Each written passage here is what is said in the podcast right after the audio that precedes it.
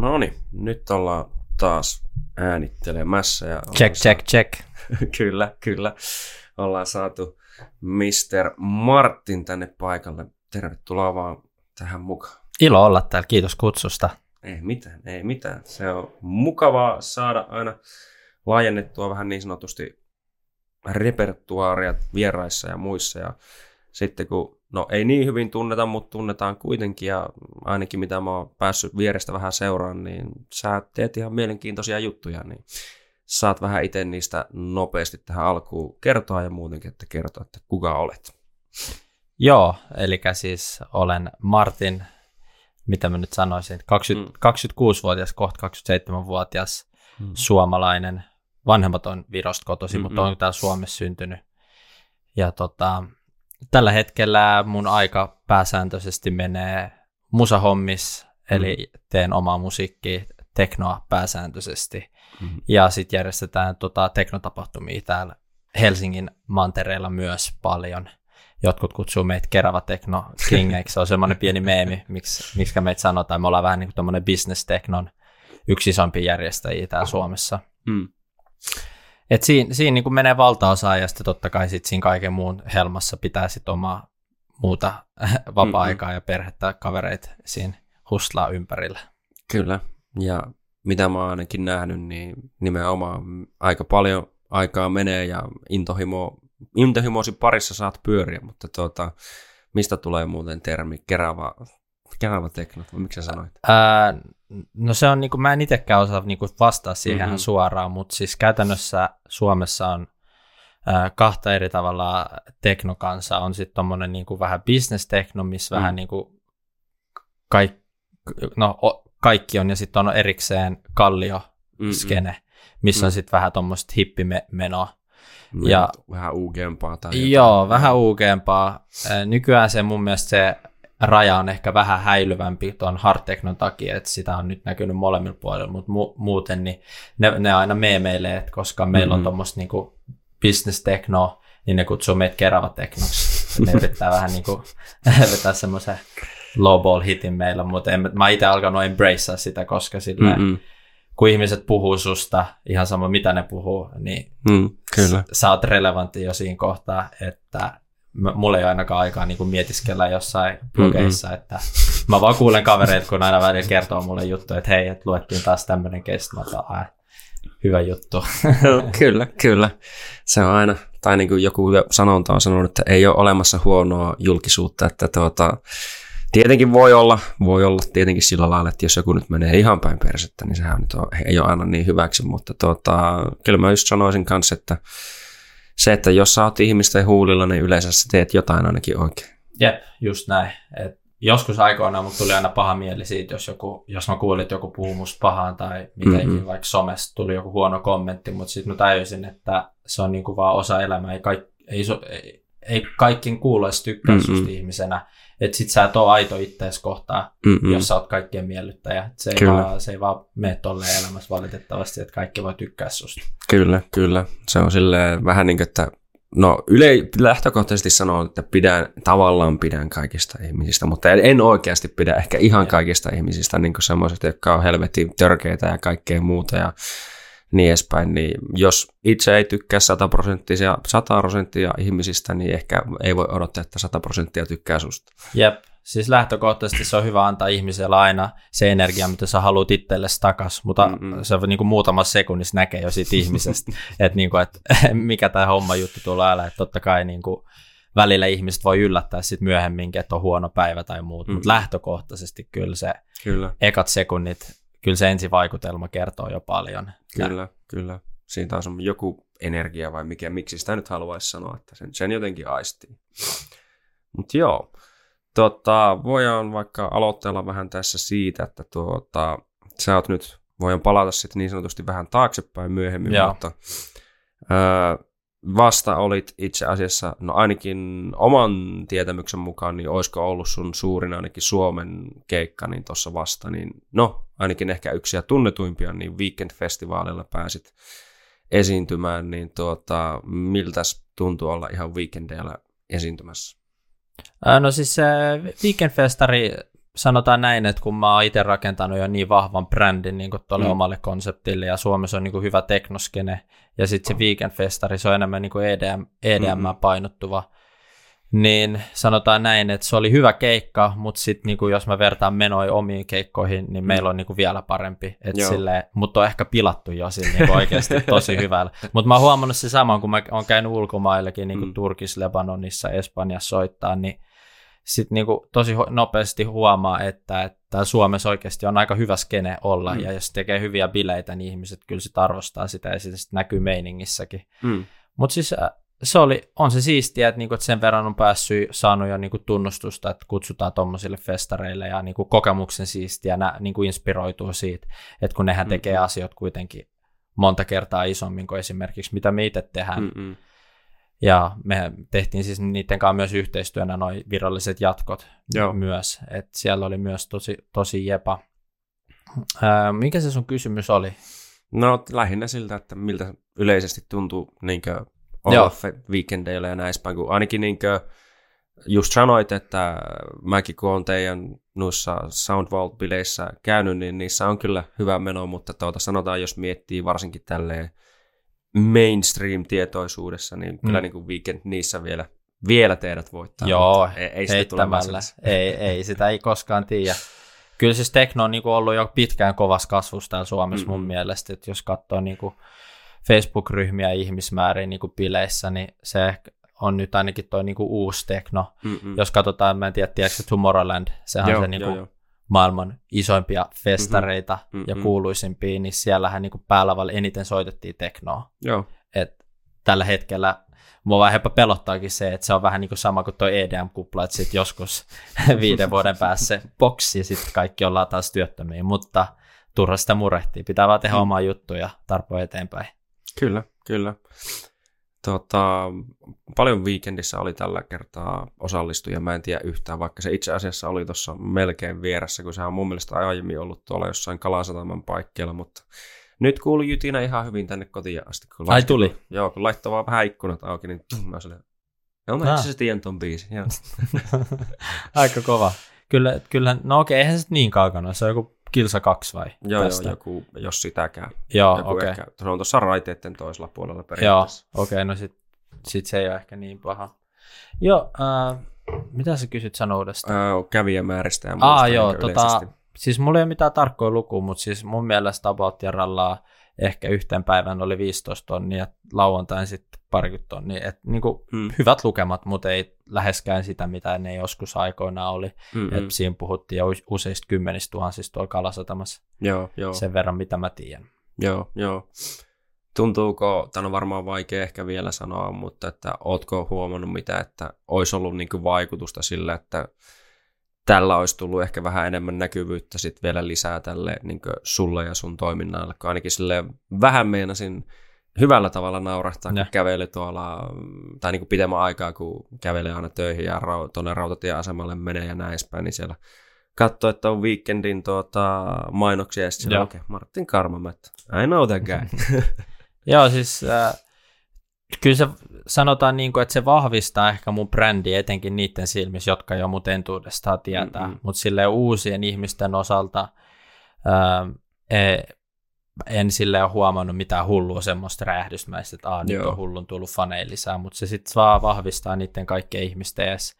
Ja sitten totta kai silleen, että jos sä oot nähnyt pari kertaa sen nimen jossain, niin et sä tiedot, tiedostamatta vaan. Mm-hmm. Ja sitten sä näet sen viikkeen, sä kuka toi äijä on, että varmaan ton tyyppistä, mutta et, mm-hmm. et olisi vaan tullut sille eka kertaa löytänyt mut weekendeissä, niin en usko, että silleen supermoni loppujen Joo. lopuksi. Suomalaisetkin on vähän semmoisia ennakkoluulosta kansaa, että jos on joku tuntematon joo. nimi, niin ei välttämättä heti lähde silleen nyt vaan tutkiskelee. Joo, joo, se on totta. Jos et ole joku iso, niin kuin iso EDM-fani tai tälleen. Joo, kyllä.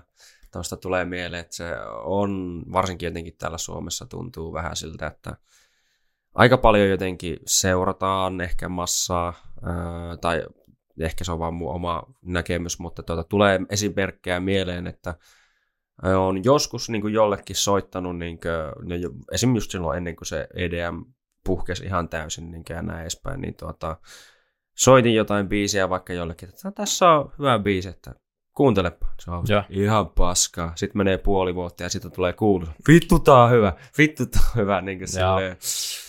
Et siinä mielessä se on, mutta toisaalta en mä tiedä, että niin tuntuu, että tavallaan ehkä tommonen tietyllä tapaa voi, näin mä tiedä, ärsyttää aika vahva sana, mutta niin tavallaan tuntuu jännältä, mutta toisaalta mä itse myös on semmoinen ihminen ehkä, että mulla on ihan sama niin kuin just joku vaikka jujitsu mitä tekee, niin se on niin marginaalilaji, että ei sitä juuri kukaan tiedä ja fanita ja muuta, niin mulle se on ihan sama loppupeleissä. Mä teen kuitenkin sitä, mikä on mulle niin kuin Joo.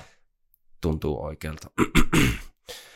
Mutta tota, mistä, tai se on niinku selkeästi, tai ainakin oman näkemyksen mukaan, niin musiikki on sulle syvä intohimo, niin mistä sä oot niinku ensin lähtenyt löytää tietäs musiikin pariin ja mitkä on ehkä ollut mahdollisesti sulle jotain inspiraation lähteitä silloin matkan varrella? Joo, no tä- tästä on itse asiassa tämmöinen hauska pieni tarina.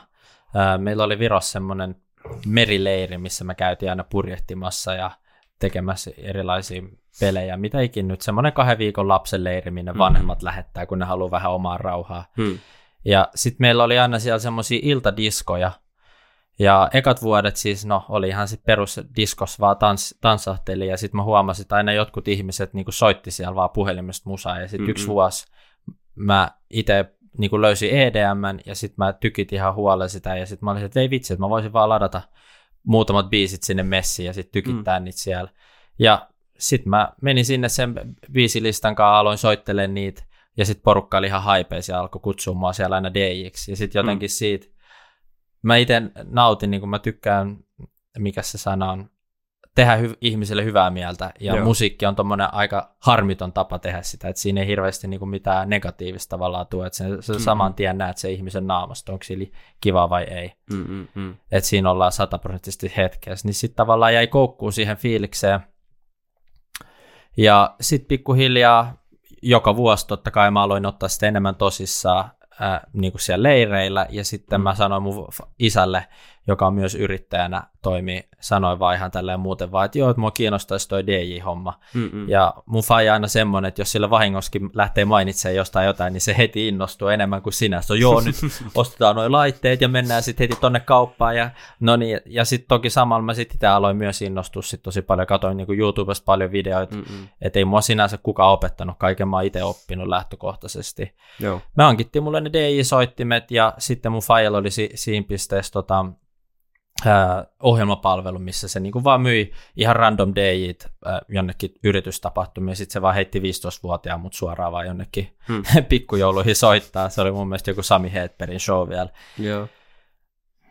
Siitä se käytännössä lähti ja sitten siitä ollaan nyt pikkuhiljaa, niin kuin, sit tavallaan ne faija-jutut on jäänyt ja nyt mä oon niin itse ottanut ton tuottamisen ja kaiken muun sitten sen jälkeenpäin, että siinä kohtaa. Mm. Mutta se niin kuin lähtökohtaisesti faijalta tuli kyllä mieletön apu siinä alussa, että sai sen niin kuin, oma, e, omat epävarmuudet pois. Et lapsena just tosi vaikea välillä aloittaa, kun luulee, että, Aa, et Joo. en mä tarpeeksi syvä tai Joo. ei ole, ei ole tarpeeksi motivaatiot siihen hommaan. Joo, toi on kyllä tosi hyvä, että on joku ollut tolle, joka on niinkö antanut just vähän sitä tai auttanut ainakin siinä, koska niinkö, ää, mä tiedän paljon tapauksia, jopa niin kuin itselläkin, niinkö, no en, en ole sanotaan tällä hetkellä kuitenkaan ammattiurheilija tai vastaan, mutta aika paljon niin kuin urheilun parissa tulee tehtyä työtä ja jopa niinkö just kilpailtua mm. Sitä ja sitä tuota, mutta niinkö, Mä muistan vaan, että mulle sanottiin, kun mä puhuin jotain, että mä kiinnostaisi toi niin urheilu ja mä, mä haluaisin ehkä ammattiurheilu. Se ei ole oikea ammatti, oli mulle saman tien vastaus. Me opiskelee jotain sille, että okei, selvä homma. Toi on Suomessa aika yleinen tuommoinen narratiivi, Joo. mitä pusketaan ihmisten päälle, tai ylipäätänsä länsimaissa, mikä on vähän paha, mutta nyt se on vähän kääntynyt, kun some on niin, kuin, niin avointa kaikille ja informaatio, mutta si- Mm-mm. siihen aikaan some ei kyllä ollut mitenkään kovin läsnä, että toi koko somejuttu oli just tulos, mutta mun vanhemmat, ne on molemmat yrittäjiä, Mm-mm. niin ne kyllä aina sanoi mulle, että meillä on ihan sama, mitä sä teet, kunhan sä oot vaan onnellinen, kun sä teet sitä. Että Mm. ei ne sille totta kai sitä aina välillä, mutta se oli sille tässäkin on nyt mun ura-aikana välillä sille, jos on tuntunut, että ei ole mennyt asiat eteenpäin, että joo, pitäisikö sun miettiä jotain muuta tähän, sitten mä oon silleen, Mm-mm. että ei, tää on mun juttu tällä mennä, ja sitten se, kyllä se näkee suoraan mun silmistä, että Mm-mm. tarkoitaks mä sitä vai onko se vaan tälleen Joo. laiskuutta. Kyllä. No ainakin mitä mä muistan, että silloin tuota, puhuttiin siellä ää, Niin, no tästä sitten samalla shoutoutit Jennielle, tuota, niin tuota, Jennien ton... Shuffle Queen. Niin, ky- kyllä, ja ton niin tanssikouluavajaiset mm. tai se studioavajaiset, niin siellä juteltiin just siitä, niin, tai vähän näistä, että niin jotenkin kyllä mä ainakin niin kans heti sain sen kuva, että sä oot oikeasti siinä inessä ja sä teet sen eteen ihan helvetisti hommia ja näin se mun mielestä pitää ollakin. Ja varmasti niin kuin just tuli tuossa mieleen, että jos on molemmat vanhemmat ollut yrittäjiä, niin ne on osannut ehkä nähdä sen myös sillä lailla eri tavalla, että okei, okay, että yrittä, yrittämistä voi olla monen näköistä, mutta kunhan siihen vaan oikeasti panostaa ja tekee näin, niin sillä voi oikeasti tehdä sitten jotain. Niin Joo. Se on helvetin hyvä niin nähdä kyllä. Öm, eli 15-vuotiaana suunnilleen aloit ekan kerran heit, vähän niin sanotusti heittää keikkaa. Joo. Joo. Milloin sä oot alkanut sitten enemmän niin oikeasti itse tuottaa musiikkia?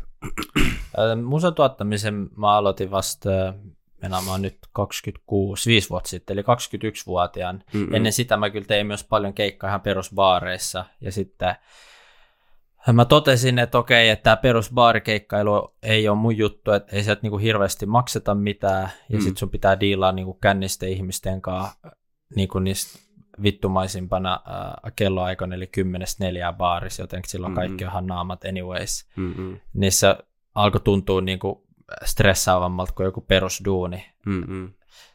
Niin sitten mä tajusin, että okei, että tässä ei ole kyllä niinku tulevaisuutta pitkällä kannalla, että voihan tässä nyt kiva egoilla välillä – pyöritellä levyjä, mutta sitten loppujen lopuksi mä tajusin, että joko mun pitää tehdä nyt valinta, että joko mä alan tuottamaan, tai sitten vähän niin kuin nämä hommat jää vaan harrastustasolle, mm-hmm. että en mä tässä niin kuin uraa voi tehdä perus mainstream, mainstream dayin. Siis on se mm-hmm. mahdollista, mutta se ei ainakaan ollut mun juttu.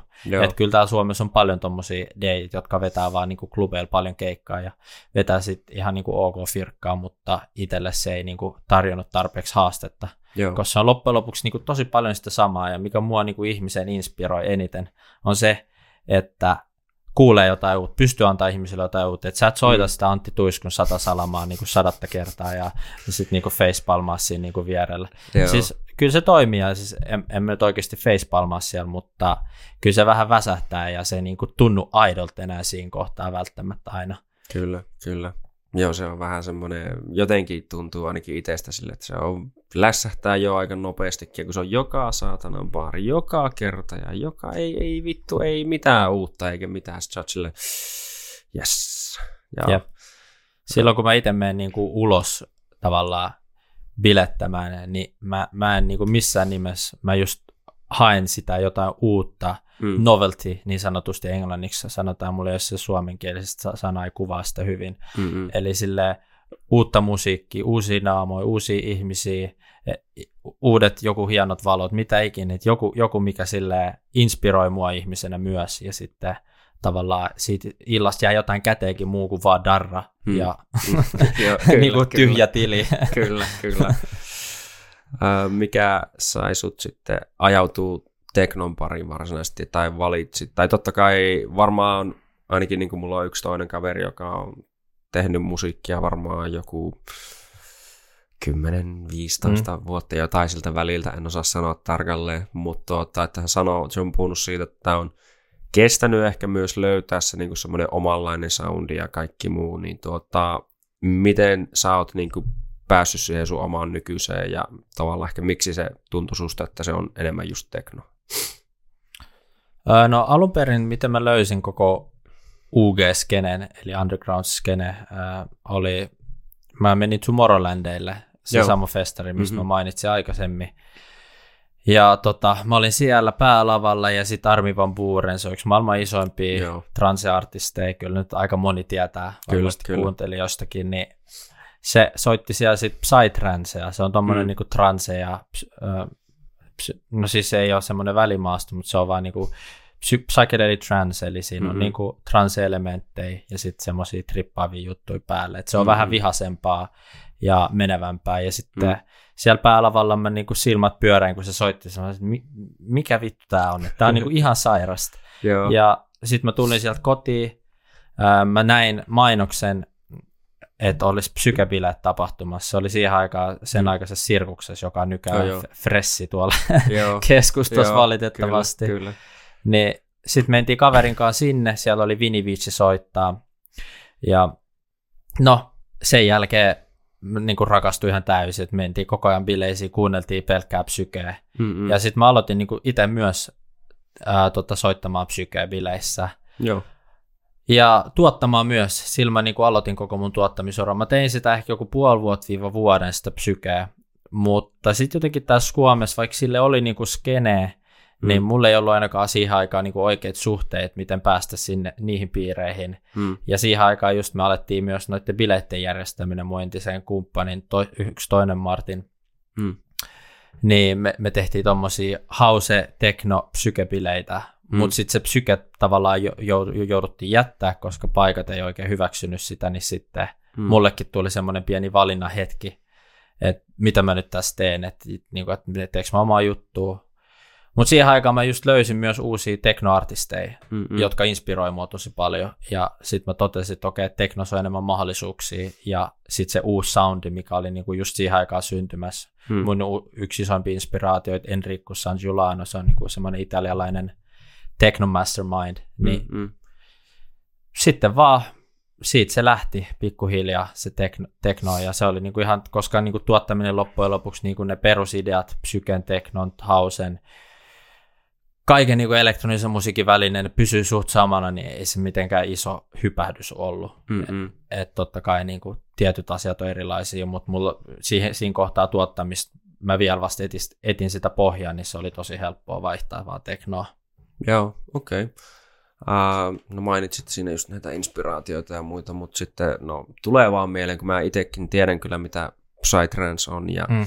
se on ihan kovaa kamaa kyllä, ja tuota, no näitä on monia, mutta yksi, joka tulee mieleen, niin oliko se mikä Abraxis, se on Seven Lions ja joku toinen, ja ne on yhdessä siinä porukassa. No Seven Lions on todella kova, se on niin kuin Nykyään se tekee niinku ihan laidasta laitaa. Ennen se oli vaan tuommoista niinku melodic dubsteppia, mutta Joo. nyt se voi ihan biisi aikana olla viittä eri biisiä. kyllä, kyllä. Niin, niin Sinillä oli tosi, tää on, on kuullut sitäkin ennen, mutta se oli niinku varsinkin semmoista suhteellisen, olisiko sitä joku pari vuotta kun kuulin, niin se oli niinku, jumalauta, tämä iskee kovaa kyllä. Niin, että se on kovaa, mutta mä mietin vaan, että no ymmärrän ehkä siinä mielessä, että miksi jotkut ei sitä tai siitä tykkäisi, mutta tuntuu oudolta, että niin kuin mestat sanoo suoraan ei jopa sille, että osaatko sanoa, että miksi moni paikka sanoisi jopa ei sitten sille? Öö, no, sillä on tietynlaisia ennakkoluuloja, koska sitä kuuntelee tiety, tietyn tyyppinen ää, kohderyhmä, eli mm. vähän tuommoiset villimmät hipit, mm-hmm. ja sitten niillä on semmoiset ennakkoluulot, että No todennäköisesti varmaan pitää siis myös paikkansa, että niillä ei välttämättä ole niin paljon rahaa, mitä käyttää, niin sitten no ei, ne ei halua sitä yleisöä, mutta siis se on enemmänkin ennakkoluulo, että siis hauska juttu nytten Mm-mm. teknomaailmassa, niin siis tosi moni artisti soittaa ihan helvetisti psykeä, niin kuin ihan puhtaasti psykeä, niin kuin Charlotte Witte, Enrico Jean kaikki tekee niin kuin tosi psykepainotteista soundi nykyään. Että tässä oli vaan taas niin kuin perusihmisen tiedottomuutta ja ei sille uskomusta kenenkään soundiin. Et selkeästi mä jostain jotain tiesin silloin, mutta sitten mä en vaan luottanut itteeni ja tavallaan Joo. mä oon niin miellyttäjä ihmisenä, niin sitten mä vaan menin sen mukaan, mikä siinä hetkessä tavallaan Mm-mm. oli myös toiselle so- toimiva. Joo, joo. Tota, mä nyt on melkein löy yhtäkkiä tyhjää ihan täysin. Ei kun, no joo, no mutta siis tuota, te aloitte silloin järkkää myös ensimmäisen kerran niitä omia bileitä, niin oliko se silloin vielä tällä nykyisen bannerin alla niin sanotusti, vai oliko teillä joku eri... Meillä oli ihan oma, oma tota, konsepti siihen aikaan, se oli Ibiza Wonderland, me alettiin järkkää sitä. Se oli ihan hauska, se oli niinku ihan sattuman kautta, oli meidän virolaiset tutut Martta Joorits ja Alla Joorits silloin, kun ne oli tuota mm-hmm. naimisissa, niillä oli tanssistudio, Mm-mm. ja niin halusi pitää jotkut pirskeet, ja sitten me oltiin jo kaksi ainoa DJit, ketä ne tunsi, niin sitten me tehtiin semmoiset Ibiza-teemaiset juhlat, mm. ja sinne vaan yhtäkkiä ilmestyi sata ihmistä, vaikka ei me oltu silleen mitään tehty, ja me oltiin silleen, että ei vitsi, että tässä me, meillä ei jotain rahakin käteen, että mm. tehdään, tehdään tätä uudestaan, ja siitä se tavallaan juttu syntyi, että mulla ei ollut ikin missään kohtaa tarkoitus alkaa tapahtumajärjestäjäksi, se vaan niin kuin tapahtui mulle, ja siis ekat kaksi-kolme vuotta mä mm tuskailin sen kanssa, koska mä en niin kuin, osannut handlaa sitä riskiä kautta stressiä, että et ei, toi, ei tämä tapahtuma, tapahtumajärjestäminen ole mun juttu, mutta nyt viime mm-hmm. aikoina mä oon vähän niin kuin kääntänyt mun mindsetin siinä, että mä ylipäätänsä ajattelen stressiä ja tuommoisia painetilanteita ei enää ehkä niin lapsellisella tavalla, vaan enemmänkin kuin aikuisena, että mm joka, joka ikinen stressi ei heti musera tai pilaa yöunia. Se on ihan hyvä, se on ihan hyvä. Tuota, mitä sä sanoisit, tai kyllä mulla on jotain ideoita toki tästä, mutta niin mitä sä sanoisit, että on isoimmat tuota, sit just riskitekijät niin omassa tapahtumatuotannossa? No itselle siis selkeästi on se aika, mikä siihen menee ja raha totta kai. Ja sanotaan siihen joskus alkuaikoin, kun tehtiin myös oikeasti täys floppibileitä, että mm-hmm. odotti, että tuli täystalo ja tuli 30 ihmistä, yeah. niin sanotaan, että kyllä siinä semmoinen pieni e- ego otti osumon, kun katsoi niitä nurttusia naamoja siellä, kun ne istuskeli ja odotteli, että porukka tulee ja siinä tanssilattialla oli viisi ihmistä. Että kyllä se egokin otti kolauksen, mutta siis raha, raha, raha ja se aika. Et välillä on, mm-hmm. niin kuin tähän viime, tänäkin vuonna tehtiin niin kuin ihan tyhmä, tyhmä tota, viime hetken päätös. Mm.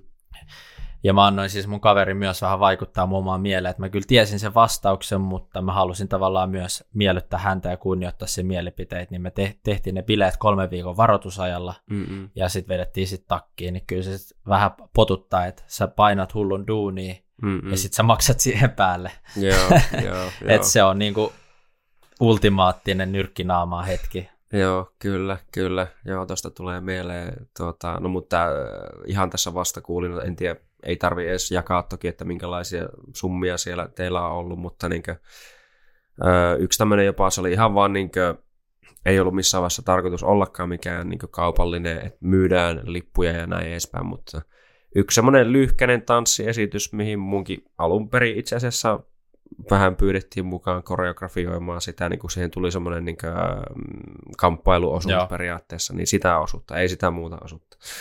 Niin, niin tuota, et pelkästään niiden kaikkien valojen ja muiden järjestely ja laittelu, niin että siihen palo joku tyyliin neljä tonnia ihan noin vaan, ja kaikki vaan ihan vaan siitä, että okei, no saatiinpa järkätä jotakin. Joo. se on kiva, kun menee aikaa ja just tolleen rahaa vaan, ja jos ei sitä mitään ikinä saa takaisin, niin ainakin, mutta no, oppitunteja varmasti siitä, että vähän miten asiat tehdään paremmin ja niin Joo. edespäin. Niin. Kyllä siis, kyllä meillä olisi niinku mahdollisuuksia tehdä myös paljon niinku rahallisesti voitokkaampia tapahtumia, mm-hmm. mutta niinku koko meidän Soundvault-konseptin idea on tavallaan luoda niinku ihmisille jotain niinku aivan uutta, ennennäkemätöntä, ainakin Suomessa. Mm, Maailman tasolla me ollaan vaan sitten niinku pikkuhiljaa kiritään, mutta ei, ei ehkä ihan vielä olla. Meidän kokoisessa bileissä oikeasti voisi sanoa, että ollaan ihan maailmanluokan tapahtumia, mutta sitten kun mm. puhutaan, että kun on 10 000 ihmistä, ne budjetitkin tehdä Joo. on vähän eri. Kyllä. Niin tota, niin kuin helposti oltaisiin siinkin bileissä säästytty niin kuin, esim, niin kuin turhilta riskeiltä, mutta koska mieluummin mä annan ihmisille, niille ihmisille, jotka tuli hyvän kokemuksen versus, että oltaisiin vedetty sit kaikki kulut nollaa, Mm-mm. niin sitten vaan tuli vaan vedetty takit. Että se brändi oli niinku se tärkeämpi sit siinä kohtaa, joo. lompakko. Joo, joo. No se on bisneselämä, yrittäjän elämän välillä tulee vähän tämmöistä, että harvoin kaikki menee just niin kuin olisi ajatellut ja niin edespäin. Ei, ei, ei, ei mene valitettavasti, jos sitä korona niin kuin puheeksi. Ei, ei tarvi mennä syvemmälle, mutta se oli Joo. aika tommonen Se oli tapahtumatuotantoalalle aika synkkä hetki kyllä. Niin. Joo, siis totta kai tapahtum, tapahtumien osalta se oli älyttömän perseestä, mutta sitten mulla oli kyllä kiva, että pääsit vaan niinku studiossa Joo. grindaa jäätävästi. Nytkin mä vertailen mun elämää siihen, niin silloin pystyn niinku vetää helposti niinku kahdesta neljään biisiä viikossa Mm-mm. hyvällä flowlla. Nyt jos saa yhden biisin aikaiseksi viikossa, niin sit voi olla jo sille jes hyvä fiilis. Nytkin mä oon vasta niinku vääntänyt puolikkaan biisiä, mä oon sille, mm. ei vitsi saako tämän viikon aikan valmiiksi. Joo, joo. Okei. Okay. No tulihan tuosta mieleen, tai joo, öö, että aloit silloin 21V suunnilleen ensimmäisen kerran sit tuottaa ja sieltä lähti niin hommat eteneen, niin tuota, just kerro vähän ehkä siitä, niin minkälaista yle, tai minkälainen yleensäkin sun niin toi tuottamisprosessi on, mitä kaikkea siihen kuuluu ja sitten tuota, just ehkä vähän siitä tahdista, että no just oikeastaan tulikin vähän mainittu, Joo. että jos tulee yksi biisi viikko, niin se on helvetin hyvä, mutta se ei varmaan ollut ihan alussa ihan semmoista se samanlainen tahti, että tuota, tulee yksi biisi viikkoon ja niin edelleen. Joo, ei. Aluksi, se, mulla, se oli mun tavoite aina se yksi biisi viikkoa, mutta aluksi silloin kun aloitti ihan alkuaikoinaan, niin mulla oli aina vaikeuksia keskittyä ylipäätänsä, että mä olin niinku pahasti addiktoitunut pelaamiseen, hmm. League of Legendsiin ja sitten kaikkeen muuhun ihan niinku Netflix-sarjoihin ja roskaruokaa. Perus mm, tommonen 20 white boy Mm-mm. porvareitten kellarissa, joka vaan ei, niinku, jolle ei ollut mitään suuntaa elämässä. Mutta sitten sen, mun sen aikainen ex-tyttöystävä sanoi mulle äh, niinku semmoiset kivuliat sanot, äh, mikä piti siis paikkaansa, että mm-hmm. sä et ole niinku lahjakas missään, se iski suoraan sydämeen. Ja sitten mm-hmm. tavallaan sitä hetken pääsi niinku prosessoimaan, niin sitten tajusi, että okei, okay, että miksi se sattuu niin paljon, että se oli totta, ja sitten tavallaan sattumuksien kautta plus niinku muut asiat siinä he, tuli loksahti paikoille ja sopivasti, niin sitten alo- aloitin sen tuottamisen, mikä oli ollut siis unelmana jo niin sitten 15-vuotiaasta pojasta lähtien, mutta mm. kaikki muut äh, häiriötekijät, just se pelaaminen ja sarjat ja muu ryyppääminen, niin kuin se oli vaan matalampi kynnys tehdä mm-hmm. niitä. Niin aluksi mä pystyin keskittymään maksimissaan 2-3 tuntia, ja siis siitäkin tuli jo superhyvä fiilis, että jes, että oikeasti pystyisin mä niinku kolme tuntia keskittyä, kun mä olin niinku koko nuoruuteni sanoa, että en mä pysty keskittyä mihinkään. Mutta se oli täyttä paskapuhetta itselleni mm-hmm. vaan, että se oli niinku vaan, kun ei ole tottunut, totta kai ei jaksa. No, sitten se kolme tuntia meni nopeasti neljään tuntiin, viiteen tuntiin, ja sitten vuoden päästä mä täysinkin, että mä pystyn takoa 12 tunnin työpäiviä olla, olla silleen, että oho, tässähän mm-hmm. se päivä hurahti, ja nykyään mm-hmm. silleen, jos mä en vedä 12 tuntia, niin mulla tulee jo vähän semmoinen huono fiilis, että tuliko te- tehty tarpeeksi tänään. Laiskattelu. Joo, vähän semmoinen pieni työn, työnarkomania tässä niin painaa päällä, mutta se on, vähän, se on vähän tietoinen valinta ja se on pakko tehdä, jos yrittää olla niin kuin maailman paras jossain. Mm, kyllä. Niin siis niin, sit tuottamisesta vielä sen verran, että, tai siis takaisin siihen meni ohi raiteen, Mm-mm. niin a- alun perin siis hetkinen mä nyt kerään mun ajatuksia. Niin joo, siis aluksi meni joku kuukausi yhteen mm-hmm. biisiin, sitten meni kaksi viikkoa. Ja totta kai sitten kun alkoi tulla semmoisia tietynlaisia workflow, mä en edes tiedä mikä se suomenkielinen sana sille on, mm. työtapoja, niin pystyi tavallaan nopeuttaa sitä ja tärkeintä Joo. se, että se oma korva alkoi kehittyä. Oli tarpeeksi itsevarmuutta Joo. valitse niitä ja osasi niinku luoda, tuoda ideoita ulos eikä jäänyt aina miettiä jokaista asiaa. Mm-mm. Niin nykyään niin sanotaan, että niinku semmoinen biisitahti, mitä mä itse taas lähtisin havittelemaan, on niinku kaksi biisiä viikossa. Et se yksi biisi, se on niinku mun mielestä minimi. Välillä mä en pääse siihenkään, koska noi tapahtumat, plus mulla on sitten yksi toinenkin bisnes, mitä mä teen mm-hmm. myös vielä, niin ei vaan riitä aika kaiken muun seassa. Joo, no sitä se on kyllä, että itsekin kun tässä, tai niin kuin Joo, tai tunnistan itsessä samanlaisia piirteitä niin kuin sille, että kun haluaa olla niin kuin helvetin hyvä niin kuin monessakin asiassa, mm. tai sanotaan, että vähintään tietyllä tasolla, tasolla joissain asioissa ja tuossa yhdessä asiassa, niin kuin no, tällä hetkellä se on just, niin kuin, just toi jujitsu ja siinä vaikka kilpaileminen ja muu, niin haluan olla kyllä siellä niin kuin korkealla. Joo. Ja koska siellä on muutama muukin, joka haluaa sen paikan, ja nekin on valmiita tekemään aika paljon töitä sen eteen, niin no, sitähän se tämä varsinkin niin miesten maailma periaatteessa on niin, että vittu, me kilpaillaan vähän niin kaikesta. Vedätkö niin. samalla dietillä kuin mikä se on se Michael joku, tai itse mä sekoitan, se on se lyhyt rillipäivä. Ah, Mikey Musumesi, joo. joo, joo. En, en ihan sama, ei, ei viime pelkästään aika, pizzaa ja pasta. Sillä on aika kova dietti, pakko myöä, vähän ka- kateellinen, mutta se kyllä kuluttaa varmaan myös aika sairaasti siellä matoilla. Joo, kyllä, että se on tyyliin joka päivä reenaa, en muista kuinka monta tuntia, mutta ihan niin järkyttäviä joo. määriä, että se jotenkin tuntuu, että miten se pystyykin vetämään semmoisia määriä, mutta kai siinä on, tai siinä on monta tekijää, mikä siihen vaikuttaa, mutta siis tuntuu, että varsinkin jos tätä kaikkea muuta pitää mukaan tehdä samaan aikaan, niin ei mun kroppa ja muu kestäisi vaan sitä tällä hetkellä. Mutta... Musta tuntuu, että silloin on tullut semmoinen harvinainen tilanne, että se niin kuin, uh, when opportunity meets hard work, eli silloin Joo. varmasti on ollut tukijoukot, jotka supporttaa sitä se tekemistä. Toki nyt se varmasti mm-hmm. tienaa tarpeeksi rahaa, mutta että sä nyt oikeasti kahdeksan tuntia päivässä pystyt tehdä yhtä asiaa, jos sun pitää elättää itsesi. Mun mielestä se vieläkin asuu sen vanhempien talossa. Mun mielestä mä katsoin Sa- jonkun video. Saattaa olla, joo. Niin silleen, joo. se on vähän, vähän eri asia, että kyllä se vanhempien talossa voi helposti se kahdeksan tuntia viettää siellä kyllä, matoilla. Kyllä, kyllä. Ei tarvitse kaikesta huolehtia itse.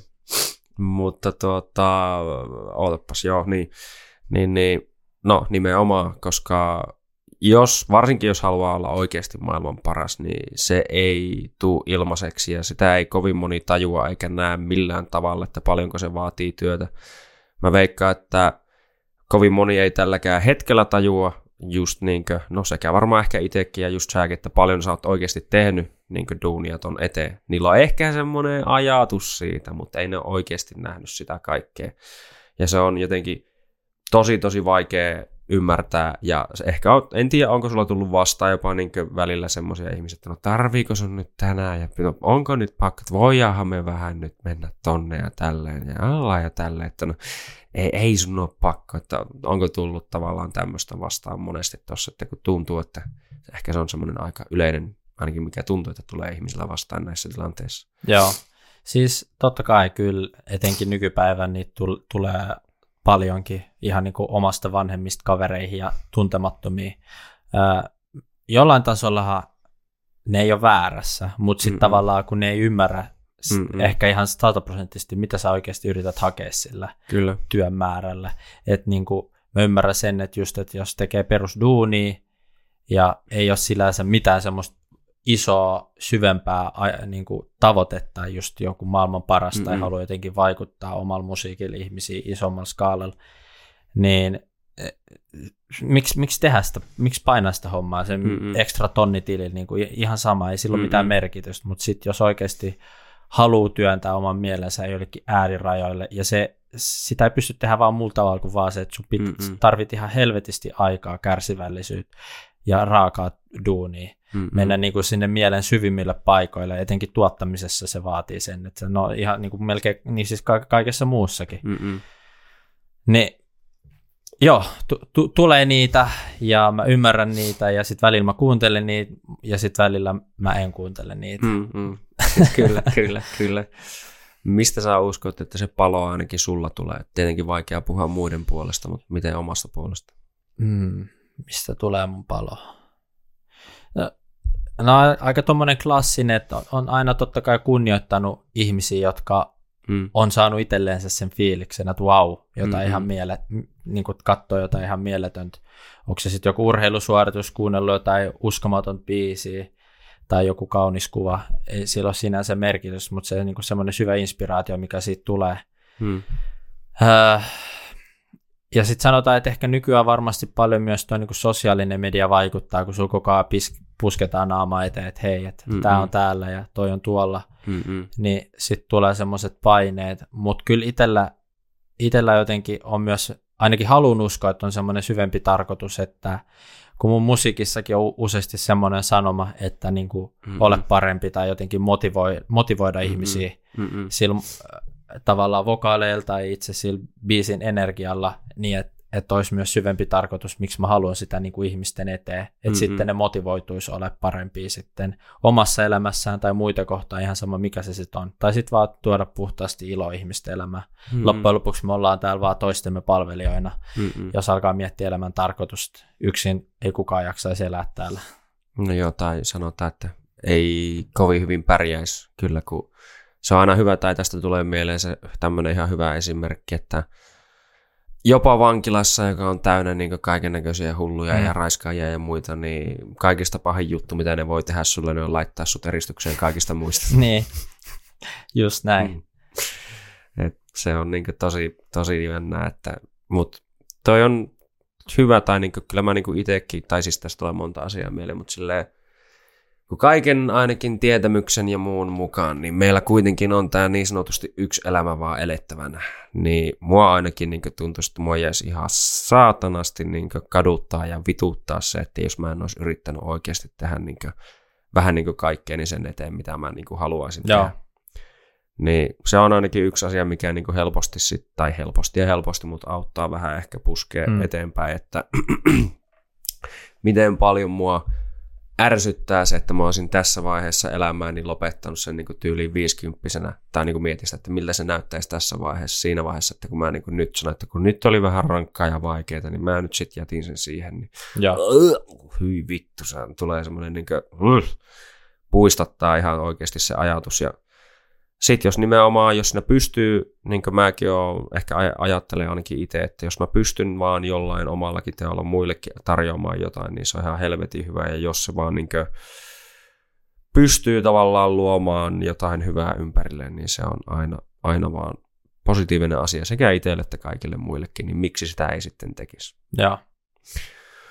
Mutta tota, joo, tälleen, jos lähet rakentaa uutta biisiä, niin mitä kaikkea, tai no tästä tulee tietenkin mieleen, että mä ainakin siltä just toiseltakin kaverilta kuulin, että hän jossain vaiheessa käytti niin aika helvetin paljon aikaa siihen, että hän rakensi periaatteessa itselleen äänipankin, niin sullakin on varmaan aika lailla joku ehkä tietyt ja tämmöiset niin ns-omat äänet, mitä sä tykkäät käyttää Joo. tai niin silleen, niin tuota, no, voit vaikka ensin ihan kertoa siitä ja sitten voidaan koittaa mennä vähän siihen, että miten sä lähdet suunnilleen rakentaa yhtä biisiä, mutta joo. No siis nykyään kiitos internetin ja siis on ihan enemmän työkaluja kuin kukaan voisi edes laskeakaan niin kuin mm. mus- musiikin tekemisen osalle ja koska teknologia on niin kuin edistynyt niin paljon, niin se on niin kuin kirjaimellisesti loputtomasti vaihtoehto, että sä voit mm-hmm. niin käytännössä tehdä ihan mitä sä vaan mieli voi kuvitella niin kuin sille, miten sä voit muokkaa sitä ääntä. että se mm. on ihan mieletön, mihin noin niin kuin musasoftat pystyy. Nyt itse, itse mä käytän mm. siis Ableton Live. Okay. Se on semmoinen, se on aika suosittu musasofta. Niitä on muutama, jotka on niin kuin tälleen niin kuin eniten pinnalla ja käytetyimpiä. Mm-hmm. Fruity siis, Loopsista on kuullut ainakin paljon, mutta joo. Joo, se, on, se Fruity Loop on niinku ehkä tuommoisen aloittelijalle ystävällisin, mm-hmm. ää, ja itsekin joskus yritin sillä aloittaa, mutta joku siinä ei oikein sitten ihan vedonnut. Mm. No, noista niinku soundeista niin on niinku parit sivustosta, mistä mä haen. Ää, yksi on Splice, että se on niinku semmoinen jäätävä kirjasto eri soundeja, että sinne mm-hmm. tuottajat on itse laittanut niitä soundeja, ja sitten sä pystyt ostamaan pe, niin kuin sen yhden soundin. Et mä en itse tykkää sitä, että jotkut myy semmoisia valmiita paketteja, että siellä on niin kuin mm-hmm. eri elementtejä, kaikki kasassa sanotaan vaikka 500 soundia, mm-hmm. ja sitten sä maksat sit 50, mutta sitten itse helposti jää silleen, että käyttää vain 5 prosenttia niistä soundeista, ja loput yeah. jää jonnekin sinne vaan homehtumaan mm-hmm. hard niin sitten tykkään itse vaan plärätä niitä vähän läpi ja ottaa vaan puhtaasti niitä. On siis teen itse omia soundeja välillä, että se mm-hmm. vähän vaihtelee, ja on myös tehnyt, tota, se on yksi tota, tällä hetkellä maailman kuuluisimpia sounditekijöitä, semmoinen kuin Zen World. Okay. Se, se on esimerkiksi David Ketta käyttää sen soundei, Harvel käyttää sen soundei, varmaan mm-hmm. ihan tuttuja nimiä. Siis niin kuin, tuottajista absoluuttisesti kaikki tietää sen, ja ollaan myös siis sen kanssa yhteistyössä tehty yksi sampleback, se oli aikoinaan mun mentori, kun mä lähdin tuottamaan, että sillä oli paljon opetusvideoita, ja sitten niin kuin, sattumuksien kautta päädyttiin tekemään yhteistyötä, mikä on sille aika hu- villiä miettiä, että tämmöinen muutaman, vuotta, muutaman vuoden tuottanut Järri voi vaan Mm-mm. lähteä sen kanssa tekemään hommia, mutta näin se meni ja siinä, siinäkin on oikeasti ihan uskomattomat mahdollisuudet tehdä rahaa, mutta Mm-mm. se ei, mä niin kuin lähdin siihen pelin messiin, mutta sitten mä totesin, että tämä on taas yksi asia, mikä vie pois aikaa, mutta sitten itse aidosti intohimosta, mikä on tuottaminen, vaikka se tuki sitä tavallaan, mm-hmm. että kun sä teet niitä soundeja, niin itse, itse, itsekin käytät ja kehityt, mutta mm. silti sitten totesit, että se ei ole ainakaan tällä hetkellä ajankohtainen asia, mihin keskittyy. Joo, joo. tota, tosiaan, että sitten, ää, tai se on, se on, mä muistan, että sä oot tehdä jonkun videonkin vähän aiheesta, että kaveri tulee silleen, että joo, joo, että aletaan tehdään jotain bängereitä tuota vähän studiolle ja näin edespäin, että sitten, että mm. mitä, mikä on se odotus siitä, että se on vaan silleen tydyp, pydyp, pydyp, yes, ja nyt Joo. meillä on biisi, ja sitten silleen, että kun etin täällä tämän ding, dung, ei, ei, ei, ei, tää, no nyt löytyy hyvä, ja sitten vähän lähtee siitä, mutta miten sun, niin kuin, miten sun ajatusmalli lähtee siitä, tai mistä sä saat visiot, mahdolliset ajatukset siitä, että mitä sä haluat lähteä tuottaa, ja miten sä lähdet sitä rakentaa sit sitä niin biisiä kasaan sitten. No siis mulla, mulla se, mä oon niin kokeillut eri tapoja, mutta sitten ollaan me kaikki tapojamme orjia, niin Mm-mm. lähtökohtaisesti mä aina aloitan siitä niin tekno, teknomusiikissa ää, se kikkibasso on tavallaan sen biisin sydän, niin Mm-mm. melkein aina mä aloitan siitä, koska se antaa mulle heti suunnan, Mm-mm. että mihin mä sitä koko biisiä vien, että minkälais, minkälaista energiaa se kikkibasso mulle antaa. Se voi aina siinä niin projektin aikana sitten jossain kohtaa muuttua, että sanotaan, että sulla on kikkibasso siinä ja sitten sä lähdet rakentaa siihen päälle groovia, jotain erilaisia bassoelementtejä tai rytmityksiä hmm. tai hi-hatteja, niin eri rumpusoundeja niin sanotusti. Mm-hmm. Ja se suunta voi muuttua, mutta lähtökohtaisesti se kyllä, se energia pysyy siinä. Ää, hetkinen, ja niin, miten, miten sitten lähdetään rakentaa. Eli yleensä mulla on semmoinen tavallaan, ää, sanotaanko, ää, mu- musamaailmassa puhutaan niinku ba- baareista, se on niinku 1, 2, 3, 4, 1, 2, 3, eli 1, 2, 3, 4, se on yksi baari käytännössä, Joo. eli lasketaan neljää, ja mm-hmm. se käytännössä toistaa itteensä koko biisin ajan. Mm-hmm. Y, K, K, N, Y, K, ja sitten tavallaan niiden välillä ne elementit puhutte itse, itselleensä niiden tavallaan rytmien välillä, että elektronisessa musassa aina se lähtökohtaisesti pysyy se sääntö. Mm. Niin mulla on sitten niinku yleensä vaikka kahdeksan baarin luuppi, luuppi mm-hmm. on siis vaan, että se toistaa itse itsensä, ja sitten mä rakennan siihen semmoisen peruspohjan. Ja mun oma niin kuin, tavallaan tapa tehdä asioita, koska mä yritän aina tuoda, tehdä jotain unikkiä ja semmoista, mitä ei ole koskaan kuullut, niin se on vähän erilainen kuin miten muilla. Että se on, mä mm. väittäisin, että se on vähän helpompi mm. niin kuin siis se toisten tapa tehdä. Että niillä on vaan se, että ne luo ne melodiat ja sitten ne luo sen rakenteen ja sitten ne lähtee rakentamaan siitä sen biisin. Mutta mulla on se, että mä teen kaikilla aina tosi paljon eri variaatioita ja mä pusken aina itteni menee vähän syvemmälle, että sit jos mm. mä teen vaikka löydän jonkun melodia, aama, okei, okay, tää on hyvä, no niin, mä teen vielä viisi lisää mm. eri variaatioita tästä samasta melodiasta. Joo. Ja sitten sama juttu kaikkeen muuhun. Ja sitten mulla helposti mä pystyn sitten myös vertaamaan niitä melodiat toisiinsa, että mikä se oikeasti, mistä mä tykkään eniten. Mm, Aluksi voi mm, olla mm. se, että se eka on se, aa, tää oli hyvä. Sitten sä teet sen viisi, ja sitten se vika on se, siitä tulee, aa okei, okay. nyt mä tiedän miksi mä tein tämän.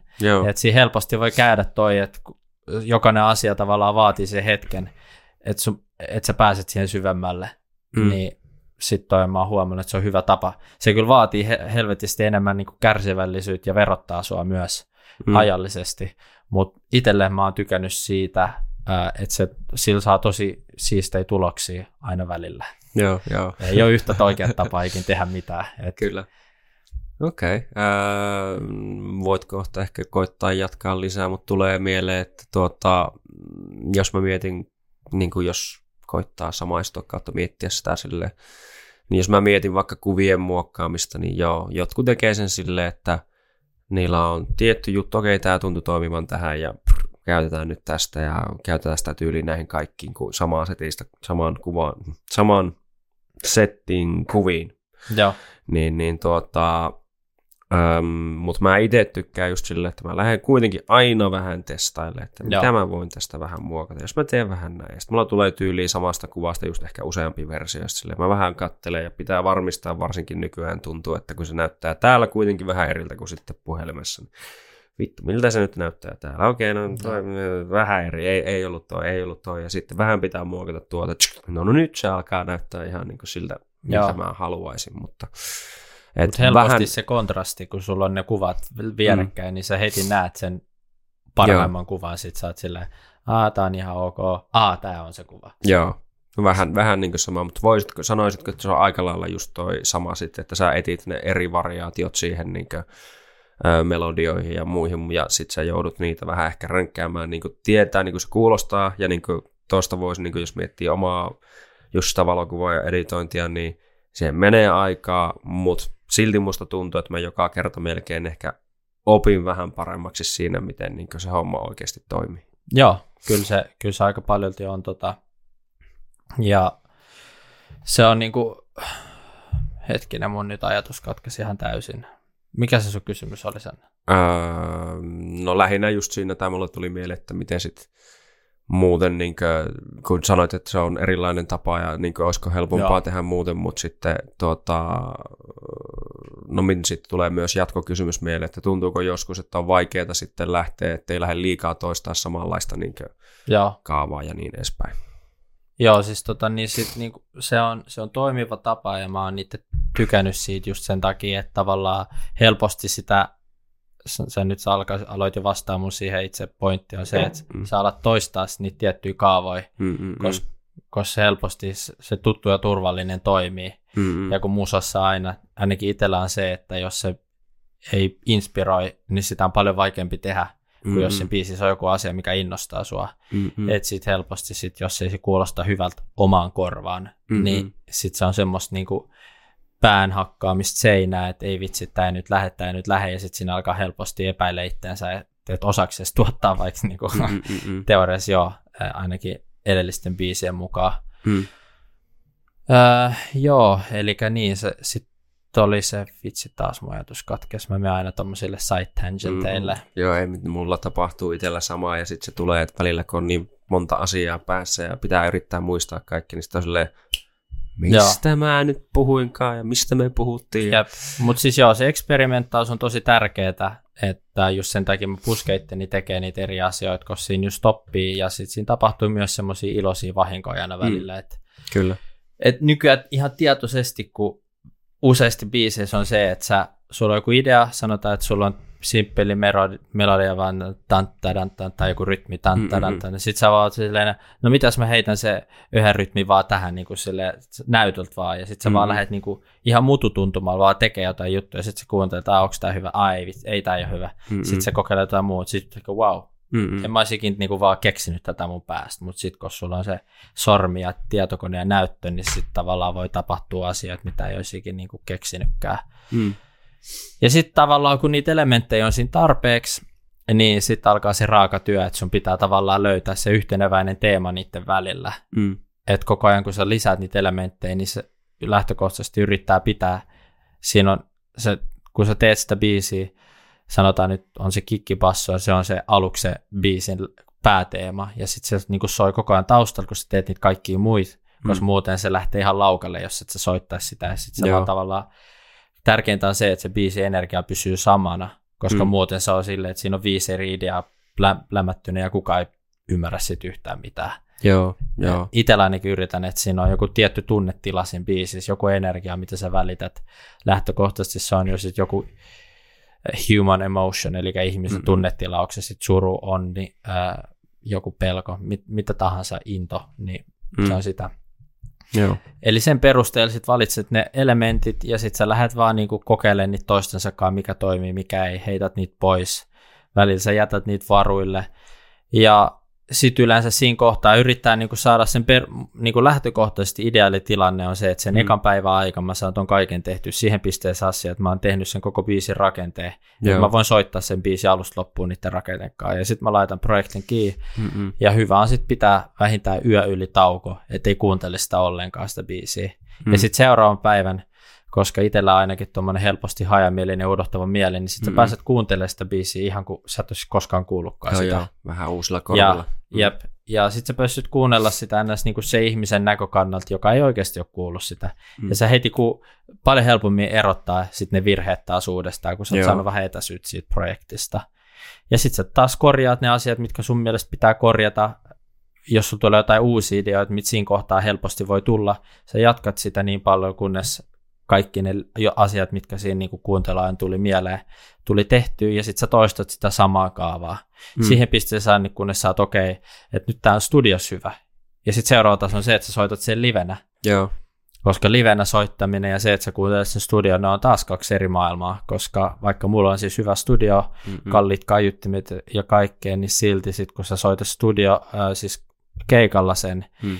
niin siellä on niin paljon semmoisia muuttujia, mitä sun studiossa ei ole, Mm. niin sitten sun pitää niihinkin sopeutua, jos, jos ne tulee koitu ongelmaksi. Joo, no kun toi on just silleen, sulla todennäköisesti on jonkinnäköinen äänieristys ja muu siellä niin kuin studiossa, niin se tavallaan soi tosi puhtaasti siinä mielessä, Joo. että niin kuin, siellä ei ole mitään taustahälyä ja tätä ja tuota, mutta sitten livekeikka totta kai siellä tulee olemaan, jos siellä on ihmisiä ja muita, niin ihan helvetisti taustahälyä ja kaikkea muutakin, että se tuo varmasti just tuokin omat ongelmat. Tuosta tuli myös mieleen, että miten paljon käytät sitten aikaa tai tuntuu, että se on sulle vaikeaa, kun se on kuulemma melkein oma taiteen lajinsa, niin sitten toi itse master, niin kuin niiden biisien masteroiminen ja eikö siinäkin pidä just vähän melkein just miettiä tuota, että no missä se tulee soimaan ja niin edelleen.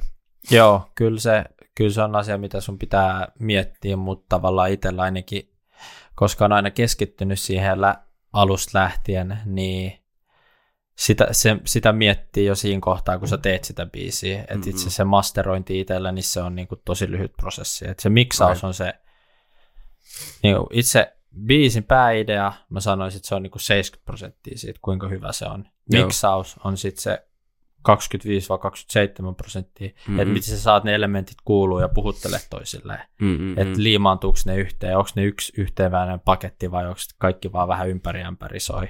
Joo. Ja sitten se vasta vikat 2-3 prosenttia on masterointi. Eli rehellisesti ihminen, joka ei tiedä tai tunne tai osaa niin kuin sanoa ni, niin kuin syvemmin noista asioista, niin ei se huomaa mitään eroa. Eli se masterointi, Joo. se auttaa, mutta loppujen lopuksi, jos se biisi, sä, tästä, tästä on niin kuin hyvä sanonta, että sä et saa niin kuin paskakasasta tehtyä Joo. kaunista paskakasaa, vaan Kyllä. silleen, sä saat siitä vaan vähän ki- hienomman paskakasan, mutta se on silti paskaa. Kyllä. Et silleen, et sun pitää kiillottaa se jo ennen, sun pitää olla jo kulta siinä. Kyllä. Ja sitten kun sä kiilotat sen, niin sit se on niinku joo, joo, täydellinen kyllä. niin sanotusti. Kyllä, kyllä. Can't polish a turd menee englanniksi sanonta. Just joo. näin. Mutta joo, Öö, tosta, no, no joo, se vielä kanssa, että ymmärrän senkin kyllä pointti, että mä oon joskus se itse huomannut kanssa, kun jos istuu tämän koneen eessä joku 6-7 tuntia editoi kuvia, niin sitten yhtäkkiä mä niin, että vittu, mulla on mitään hajua, onko tämä yhtään hyvää vai ei, niin se on mm. hyvä varmaan siinä vaiheessa just niin, että hop, tuohon tuota, laittaa hetkeksi kiinni ja olla sille, että katsoo myöhemmin sitä tuoreella silmillä, niin se on Joo. sitten just ihan eri homma. Um, ootapas, ootapas, mikä mulla oli mielessä. Um, helvetti. Niin jo, uh, että tota, tuntuu, tai meneekö sulla yleensä niin, kuin niin sanotusti biisejä roskikseen vai tuntuuko, että sä kuitenkin käytät sitä aina niin paljon aikaa siihen, että sä saat jokaisesta tuotoksesta vähän jotain irti, vai tuota, kun on kuullut, että joillakin menee tyyliin vaikka 15 biisiä, että ne saa yhden oikeasti tosi hyvän hmm. biisin, niin miten sulla itsellä menee niin tämän kanssa ja jääkö niitä niin sanotusti sinne studion lattialle? Kyllä sanotaan nyt niin kuin, aluksi mä julkaisin paljon enemmän musaa, mutta nyt tietenkin viime aikoina, sä, sori mä menen aloitan hmm. alusta, eli aluksi varmaan meni silleen, että joka toinen biisi meni ulos. Joo mikä on sille aika, aika paljon Mm-mm. mun mielestä, mutta nykyään se voi helposti mennä siihen, että joka viides, kuudes biisi mm. vaan menee ulos, että koska omat standardit on niin kuin noussut ja tavallaan Joo. niin kuin ei helposti just menee siihen, että sä teet sen biisin, mutta sit sä oot silleen, no mä oon tehnyt tän jotain, joku toinen on tehnyt, ei oikein innosta. Joo. Mutta loppujen lopuksi mä oon huomannut sen, että itsellä on ainakin moni biisi, jossa on niin kuin useita satoja tuhansia kuuntelijoita, mistä mm. en, on niin kuin laittanut ulos vaan ns läpällä Mm-mm. sillä, että mä nyt laitan ulos, kun ei ole mitään muutakaan, en ole promonnut ollenkaan, ja sitten mä katson Spotify 300 000 kuunnelmaa, mitä vittu, miksi ihmiset tykkää tästä, sitten sulla on se oma biisi, mitä sä oot työstänyt siellä kaksi viikkoa, joka ikinä asia aivan mintis, ja sitten siellä on vaan joku muutama kymppitonni tai jotain, mm. Et pitää vaan todeta, että ei aina tiedä, mikä on se paras. Se on kyllä kans totta. Öm, tuota, tuota, vittu taas meinas lyöttyä. Että niin, äm, standardit nousee. Sitten tuota, mä mietin sitä, että ää, sä nyt oot tässä kans vasta alkanut, tai eikö sulla ihan vasta pudonnut niin sanotusti albumi ulos? Joo, no siis ei, se, ei, se ei nyt virallisesti ole albumi, se nyt vaan oli tommonen, mulla oli muutamat samaa teemaa men, menneet biisit ulo, ulos. Ja sitten mä totesin, että, Aa, että no mä voin vaan niputtaa tämän pakettia ja kutsua tätä niin kuin mini-albumiksi. Mutta mä en itse vielä sanoisi, että mulla olisi niin kuin semmoista oikeasti albumia ulkona. Mutta joo, tommonen, joku semmoinen välimastos oleva juttu. All right. Äh, eikö oliko se pelkästään Spotifyhin vai, vai mihin? Kyllä siis se on, kaik, kaikkialta löytyy Joo. albumi. Se Tales of Motivational Techno, että se vähän mm. oli semmoinen motivoitumishetki, niin sitten mä tein vaan tommosia motiv- motivational techno-biisejä, missä mä sitten itse mm-hmm. kaut- puhun kautta laulan ja heitän sitten siihen biitit päälle. Et se on niinku asia myös, mitä mä nyt on keskittynyt, että mä oon nyt puolitoista vuotta käynyt laulutunneilla ja yritän mm. niinku hyödyntää mun omaa ääntä kautta Joo. lauluääntä enemmän omassa tuotoksissa, koska niinku ihmisen lauluääni, se on tosi samaistuttava kaikille, mm-hmm. kaikki ymmärtää ja lähtökohtaisesti myös tykkää, jos se kuulostaa hyvältä.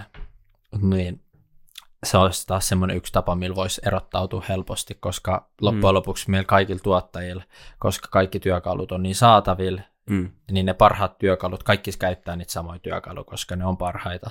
Mm. Mutta sitten just itsekin yritän sille koko ajan miettiä, ja miksi mun tuottamisprosessikin on vähän vaikeampi, on se, että just pääsis eroon muista, ja sitten mm, oma lauluääni helposti ei kukaan voi mun lauluääntä tehdä. Joo, kyllä. Se on kyllä. mahdotonta. Niin. Mm. Siinä no on taas nykyään se... sitten tuolla te- tekoälyllä ehkä, mutta en tiedä, se no on niin villiä. puhuit mut pussiin. ei mennyt kauan. No sanoisin, että se on... Eli on... mun pitää lopettaa se laulaminen tekoälyvää ei sentään, ei sentään.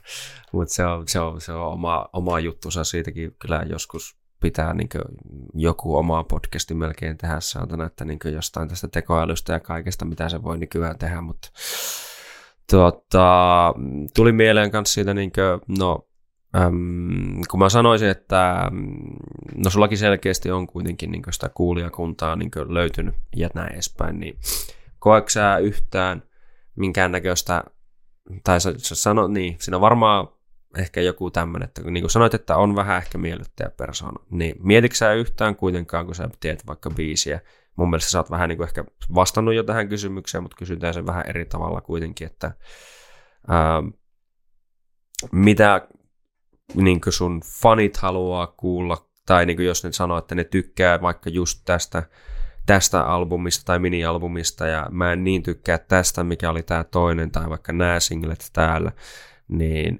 koetko sä itse siitä, että niin sun pitäisi miellyttää sitä niin omaa fanikuntaa jollain tietyllä tapaa ja pysyä ehkä tietyssä muotissa, vai aina vaan oikeastaan keskittyä enemmän siihen, että mitä sä itse haluat tehdä ja ehkä jopa luoda itse uudestaan uusiksi ja niin edelleen. Mun mielestä nyt ehkä vähän Joo. tähän vastaan, mutta kuitenkin. Kyllä siis tota, joka ikinen artisti melkein on laittanut sen johonkin muottiin. Mm-mm. Puhutaan jo niin kuin laajemmista genreistä. Et kyllä se teknomuotti mulla ainakin, mikä on tavallaan pysynyt. Et välillä on tehnyt jotain muutkin musaa, mutta sen voi sitten just heittää johonkin levyyn tai muuhun, mm. mutta ei sille lähtökohtaisesti julkaise. Et se voi ehkä vähän sekoittaa mieltä. Mutta sanoisin, että se vaikuttaa sen verran, että sanotaan, jos joku on vaikka sanonut, että joo, että tykkäsin tosta biisistä, mm ja sanotaan, että mä en ole sitten hetkeen miettinyt sen, sen tyyppistä musaa tavallaan tehnyt just siihen suuntaan, niin sitten välillä mä oon silleen, että no et vitsi, että mä itsekin tykkään siitä, että vois yrittää jotain taas tuohon suuntaan, mm. mutta helposti se on sitten sitä, että kun lähtee yrittää tekemään sitä, ja mm. se lopputulos on sitä aivan jotain muuta. Niin, mutta harvemmin mä teen silleen, että no, mä niinku väännän, väännän rautaa niinku langasta, että hmm. okei, okay, se pitää mennä tähän muottiin, vaan mulla saattaa olla joku perusidea, että että olisi kiva nyt tehdä vaikka vähän melodisempaa, että nyt mä oon tehnyt tosi semmoista äh, raskaasta heavy sa- tanssilattia-settiä, että nyt olisi kiva vähän jotain muuta. Hmm. Niin sitten sitten mä teen sitä, mutta se ei välttämättä aina onnistu, koska sitten siellä mm. projektin sisään voi tapahtua jotain asioita, mistä sitten lähtee taas inspiraatiolaukalle. Että kyllä mm. mä aina kuuntelen mun sitä fiilistä sisällä, mm. eikä se niinkään niitä ulkoisia vaikuttajia, vaikka ne vai kyllä vaikuttaa jonkun mm, verran. Mm, kyllä. Sanotaan, että se on myös varmaan aika vaikeakin, että ei vaikuttaisi yhtään. Äh, Mutta mä ainakin sanoisin, että toi on hyvä, että sä niin luota siihen omaan intuitioon kuitenkin. Ää, mä ehkä ennen on paljon enemmän jopa koittanut miettiä, että mitä muut ajattelee jostain ja niin edespäin, mutta esim. Tämä ja loppupeleissä just nuo kuvat ja kaikki muukin, niin tietyllä tapaa ne on vaan vähän niin kuin mulle, mulle itselle, vaikka mä niin kuin jaankin sen kaikille muille. Tai mm. vaikka se on tavallaan kaikille muille, mutta se on tavallaan myös mulle itselle. Että mä teen sitä, mitä mä haluan. Mä oon tästä kuullut niin monta kertaa, että ne on aivan liian pitkiä. Miksi et sä tee näin? Miksi et sä tee näin? Miksi ei sulla ole näin? Tää olisi paljon parempia tälle. Mutta sitten mä oon loppupeleissä vähän silleen, että no, no vittu, jos sä haluat tommosen, niin tee itse silleen. Mä teen näin. Mä, mä tykkään tehdä sen näin. Mä näen ne syyt, miksi mä teen sen näin. Ja tuota, jos sitä joku tykkää, niin se on helvetin loistava asia. Mm. Mutta niin tavallaan se on vaan ehkä jonkin tapainen mun oma en tiedä voiko sanoa itse ilmaisua, mutta niin joku tapa kuitenkin niin tehdä asiat omalla tavallaan. Ja sen takia musta tuntuu, että kun mä tiedän ihmisiä, jotka on alkanut tekemään vaikka podcasteja ja muita, ja ne ihan, no ainakin mun mielestä ihan liikaa kyseli koko ajan muilta siitä, että mitä te, mitä te haluatte kuulla, mitä Joo. te haluatte kuulla. Kun mä mietin aina sitä, että kuka on ihminen, kenen kanssa mä haluan keskustella ja mistä mm. asioista. Niin mun mielestä se toimii ainakin, no ainakin itselle, niin helvetin paljon paremmin. Ja mulla ei ole missään vaiheessa tullut se fiilis, että mä haluaisin lopettaa just vaikka sen takia, että kun mä en miellytä muita. Se niin. on, se on just se ansa, mihin helposti voi joutua, se, että sitten jos sä lähdet miellyttää muita ja sanotaankin sitten, että se miellyttäminen toimii ja sä saat siitä mm-hmm.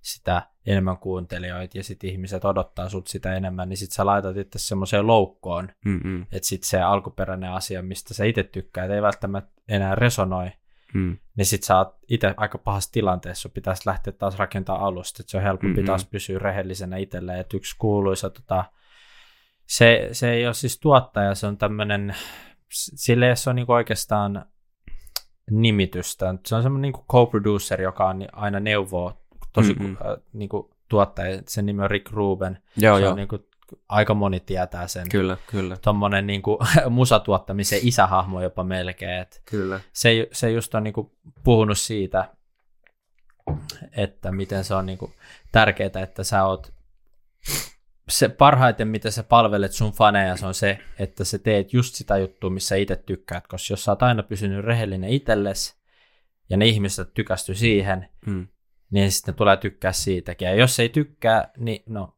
mm. touche, ei niin. sillä voi mitään. Mutta silti se on se, se on se paras tapa, miten sä myös tarjot sun faneille jotain uutta. Ja mm. se on mm. ehkä se lähtökohta myös Rick Rubenilla, mm. koska silloin aina myös se uuden löytäminen. Se, se just puhuu siitä, että se ei koskaan kuuntele se vanhaa tuotantoa, mitä se on tehnyt muiden artistien kanssa. Se koko ajan katsoo eteenpäin. Se on mm. tosi vapauttavaa mutta siihen, se, se on just sen takia, mitä se tuossa sanoo. Mutta sitten on myös niitä artisteja, jotka tekee toistaa sitä samaa kaavaa ja se toimii, ja kai ne sitten tykkää siitä, en tiedä. Tai sitten ne on mm-hmm. vaan sitten taas yhtä lailla niinku, tämän niinku Matrixen orja, mutta vaan mm-hmm. isommalla skaalalla niin sanotusti. Mm-hmm. Tuosta tulee myös jotenkin mieleen, jos Suome gen tai Suomeskenejä ja näitä miettii, niin muista, että Gettomasa aikana räppäsi just muun muassa kaikkea siitä, että miten niin unikit ja muut, että tuntuu, että te teette tota samaa niin fanihitti paskaa niin sanotusti, että tuota, te vaan haluatte jonkun hmm. uuden tämmöisen wuu, wuu, wuu, ja sitten, että siihen aikaan se vielä sanoi, että meillä on, meillä on niin tavallaan paljon paremmat skillsit ja muut, mutta, tai parempaa räppiä, mutta me ei saada sitä myytyä, mutta vuosia meni ja hmm. boom, yhtäkkiä kuule pamahti ja siellä se on niin kärjessä ja tuntuu, että tekee kuitenkin nimenomaan vähän sitä, mitä itse haluaa, eikä vaan sitä, mitä joku tyyli, no en tiedä millä levyyhtiöllä on ollutkaan, mutta sille, että joo joo, me tarvitaan nyt tämmöinen uusi joku poppihitti tai mitä, tai tuntuu, että se on niin iso tekijä ää, niin kuin, tai kuuluu joskus jotain tarinoita, että niin tosi paljon painostusta just vaikka levyyhtiöltä tai multa, niin sulla on kans vissi aika hyvä vapaus siinä mielessä, että kun oot itse tuottaja ja järkkäät itse kaikkea bileitä ja muuta, niin ei tarvi hirveästi miettiä, että pitääkö mun nuolla ton klubiomistajan persettä, kun mä voin järkätä omat bileet. Joo, ja se on myös, tota, kun mä julkaisen myös suuri osa mun omasta biiseistä, Mm-mm. niin ei, se, se, sekin on niinku vapauttava tekijä, että ei tarvitse palvella niinku labeleitä Mm-mm. sen osalta, että kyllä niinku mun, mun päässä se ultimaattinen vapaasartistina on just se, että sä teet sitä just, mistä sä itse tykkäät, mm, mm, mm. etkä jää siihen niin kuin jonkun labelin tai muun alle. Et kyllä mä tunnen monta isoa, tai no isoja isoa, mutta siis monta artistia, jotka on iso labeleille – ja sitten valittaa mulle siitä, että ne ei jaksa tehdä tuota kaupallista paskaa, ja sitten raha vaan tulee tilille, ja kuulostaa vaan siltä, että ne tekee niinku perusduuni. Totta kai Mm-mm. ne tekee musaa, että se on niinku parempi kuin joku mikä tahansa muu. Mutta itselleni se ei ainakaan niinku resonoi. Ja monet ihmiset mun ympäri myös sanoo, että, joo, että voisit tehdä vähän kaupallisempaa, tai voisit tehdä vähän rauhallisempaa, Mm-mm. mutta kyllä sille, kun mä oon ku- kuunnellut mole, molemman tarinan puolia, niin on paljon onnellisempi vaikka mä tienaisin kymmenen kertaa vähemmän tai mm-hmm. vähemmän vaikutusta on se, että mä teen jotain aitoa itselleni ja kyllä se sitten resonoi ihmisiinkin paremminkin. Joo. Ainakin ni, niille ihmisille, jo, jota, joille mä haluan resonoida. Kyllä. Koska mä en välttämättä halua sitä kaikkea kohderyhmää itselleni. Mm, että... Kyllä. ja sehän on se myös ansa, mihin tuntuu, että jotkut ihmiset menee, että ne ajattelee, että mun täytyy miellyttää massoja, mm. tai mä tar, mun pitää olla kaikille jotenkin niin hyvä, mutta ei. Sen mä oon kanssa niin tälleen sen tavallaan ehkä aina jollain tavalla tiennyt, mutta nyt varsinkin kun on niin, kuin niin sanotusti yrittäjäelämää elänyt, niin sun tarvii vaan miellyttää tiettyä määrää ihmisiä, ja jos ne pysyy sulle tietyllä tapaa lojaalina, niin sulla on tarpeeksi tuloja niin pitää itse hengissä ja enemmänkin. Sun Jep. tarvii saada vain tietty määrä niin sanotusti faneja, ja, tai niin sanotusti kanta-asiakkaita, palavia asiakkaita, niin niin kuin sanotaan vaikka toi omaakin coachaaminen, niin mulla on semmoinen jo parikymmentä asiakasta suunnilleen. En mä tarvi, eikä mulla oikeastaan olisi mitään halua tai mahdollisuutta edes ottaa enempää asiakkaita, niin kuin joku 50, 30. Ei vitsi, se on vaan millään tavalla mahdollista. Se laatu kärsii siinä kohtaa hmm. myös aika, aika lujaa, koska se ei enää tunnu, sit kun sä teet, sanotaan, mä nyt toki puhun ehkä vähän hmm. perseestä, ei ole henkilökohtaista hmm. kokemusta tässä kohtaa, mutta otetaan nyt esimerkiksi vaikka keikkailu, sit kun sä teet 100 keikkaa vuodessa versus 20 keikkaa, niin se mer- sen keikan merkitys on ihan eri. Kyllä, kyllä. Sama, niin kun, kun sulla on noita asiakkaita, niin sulla on ihan eri energia kyllä. ja inputti siihen ihmiseen, kun se on 20 versus se 100. Kyllä, kyllä. Ja sitten se niin laatu kärsii ja koko ajan se menee vaan semmoiseen niin jotenkin nimenomaan, että ei sitä voi, se ei tunnu jotenkin niin hyvältä tosiaan. Joo. Ähm, noihin aikaisempiin miettiä, tämä tuli niin mieleen, niin ootko muuten harkinnut tai miettinyt koskaan, että perustaisit mahdollisesti omaan jonkun levyyhtiön tai vastaavaa? No siis jollain tasolla mulla on se jo nyt. Olen mä sitä miettinyt, mutta tässä, tässä kohtaa kyllä, kun mä nytkin jo struglaan tuon niin tapahtuman järjestämisen, sitten mun toinen DJ-business, me siis tehdään, niin kuin, ää, mä myyn DJitä ja muita ja itseäni siis Mm-mm yritystapahtumiin, häihin, synttäreihin, mm-hmm. jne. Siellä menee paljon aikaa.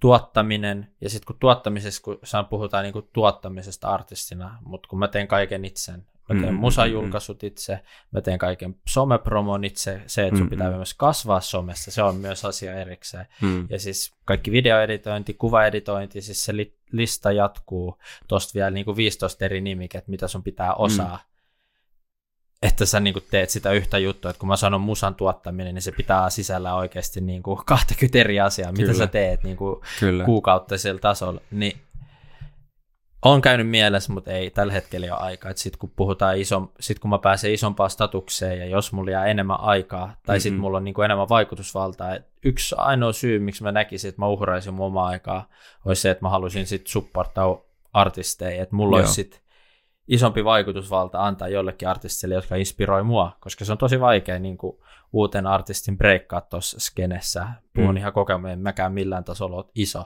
Vieläkin mä tällä hetkellä, mun päätavoite ei ole Suomi, Mm-mm. vaan niin kuin muu maailma. Joo. Että Suomessa niin kuin ihan, ihan sille ok nimi, mutta muun maailmassa ihan, mä oon niin kuin ihan tuntematon, että muutamalla keikoilla on käynyt. Mutta se on se mun päätavoite, koska Suomessa kirjaimellisesti täällä ei ole yksikään artisti, joka tekisi sit, niin kuin ainakaan just siinä teknossa, mitä mä teen, joka tekisi sit pelkästään sitä ja tienaisi elannut mm sille. Kyllä, Että on kyllä. parit elektroniset, elektronisen musan Jotto, varmaan Darude. Joo. Ja siinä mun lista ainakin loppuu, ehkä se Above Beyond yksi tyyppi. Jo. Se Mut Paavo sitä tämä. Joo, silmä. Paavo. Joo. Mutta muuten niin se on kyllä tosi rankkaa. Ja ne kaikki vetää ulkomailla keikkaa, ei ne mm-hmm. Suomessa keikkaile. Kun ei täällä, täällä ei ole tarpeeksi ihmisiä, että saada tarpeeksi keikkaliksaa Joo. ja tarpeeksi niin kuin, paikkoja, missä käydä. Kyllä, kyllä.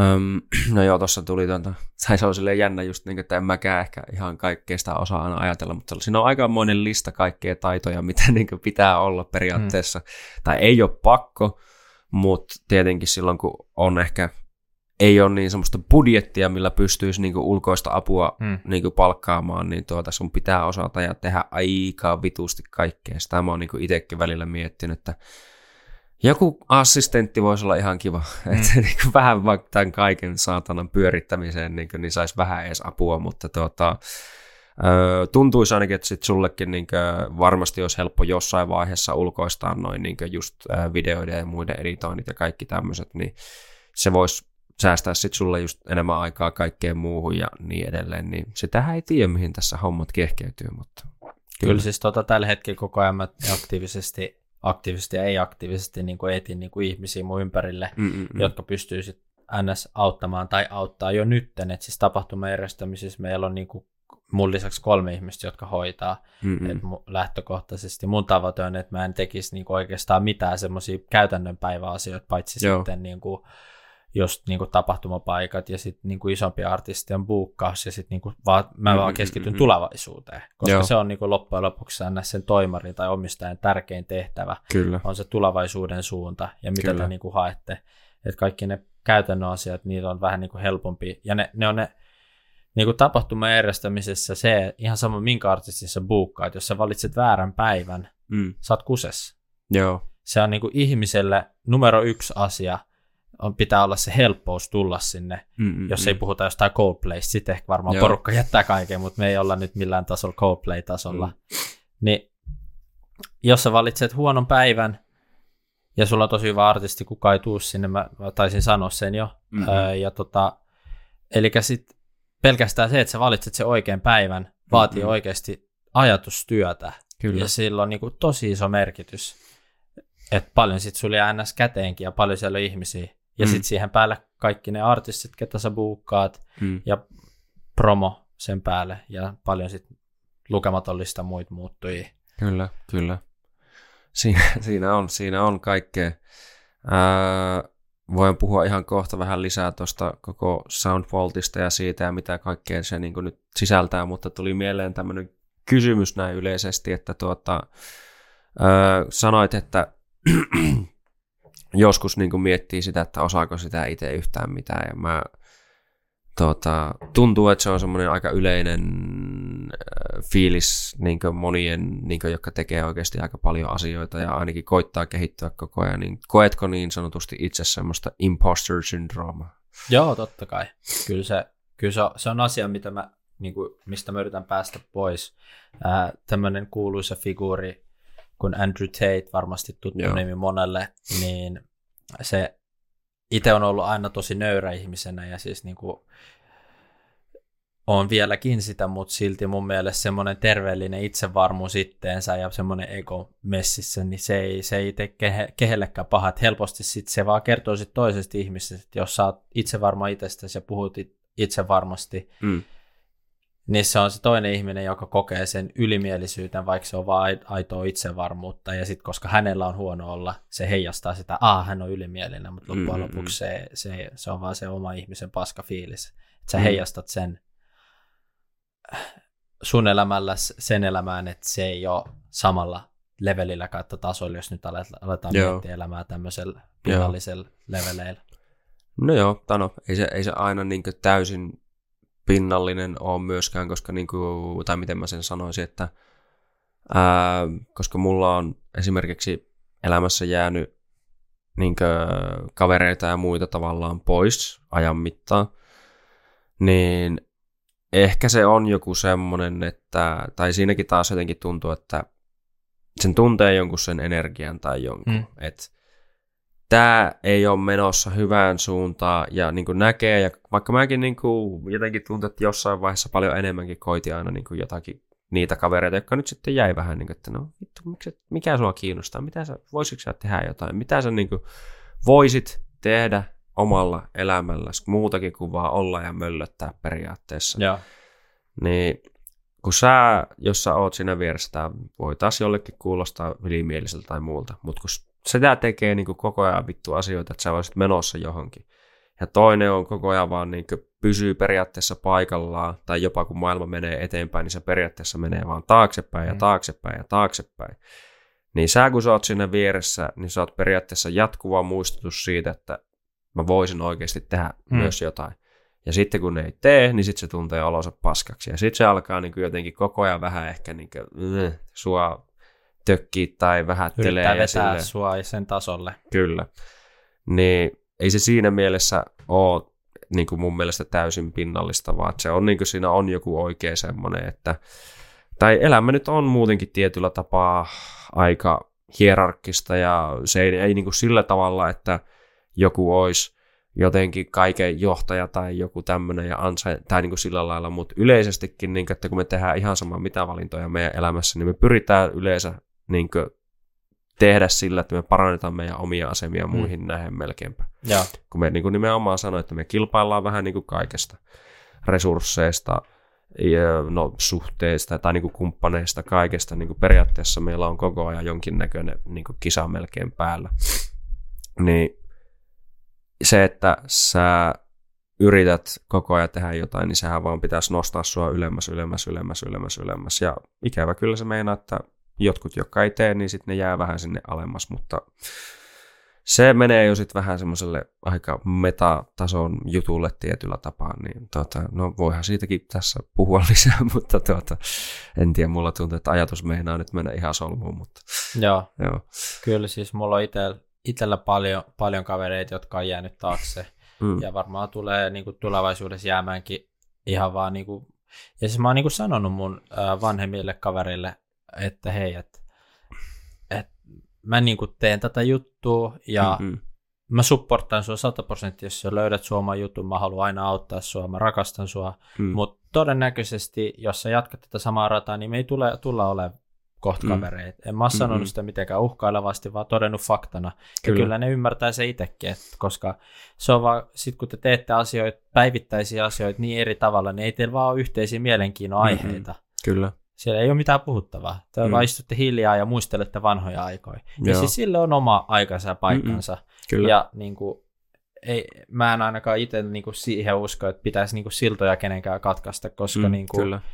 niitäkin ystäviä pitää olla, koska sille ei ne hävi minnekään. Ja kyllä se luottamus pysyy, jos ne on ollut semmoisia mm. ihmisiä, johon voi luottaa. Kyllä. Mutta sitten vaan ne ihmiset pysyy enemmänkin taka-alalla, jota sä näet superharvoin, ja sitten ne mm-hmm. ihmiset, joiden kanssa teet, oot päivittäisessä tai viikoittaisessa tekemisessä, niin on semmoisia itsellä lähtökohtaisesti yrität, jotka inspiroi ja puskee eteenpäin. Kyllä, just Täältä Suomessa niitä on aika vaikea sille löytää. Toki mä itsekin vähän epäsos- epäsosiaalinen aina välillä ja vaikeasti otan uusia ihmisiä vastaan.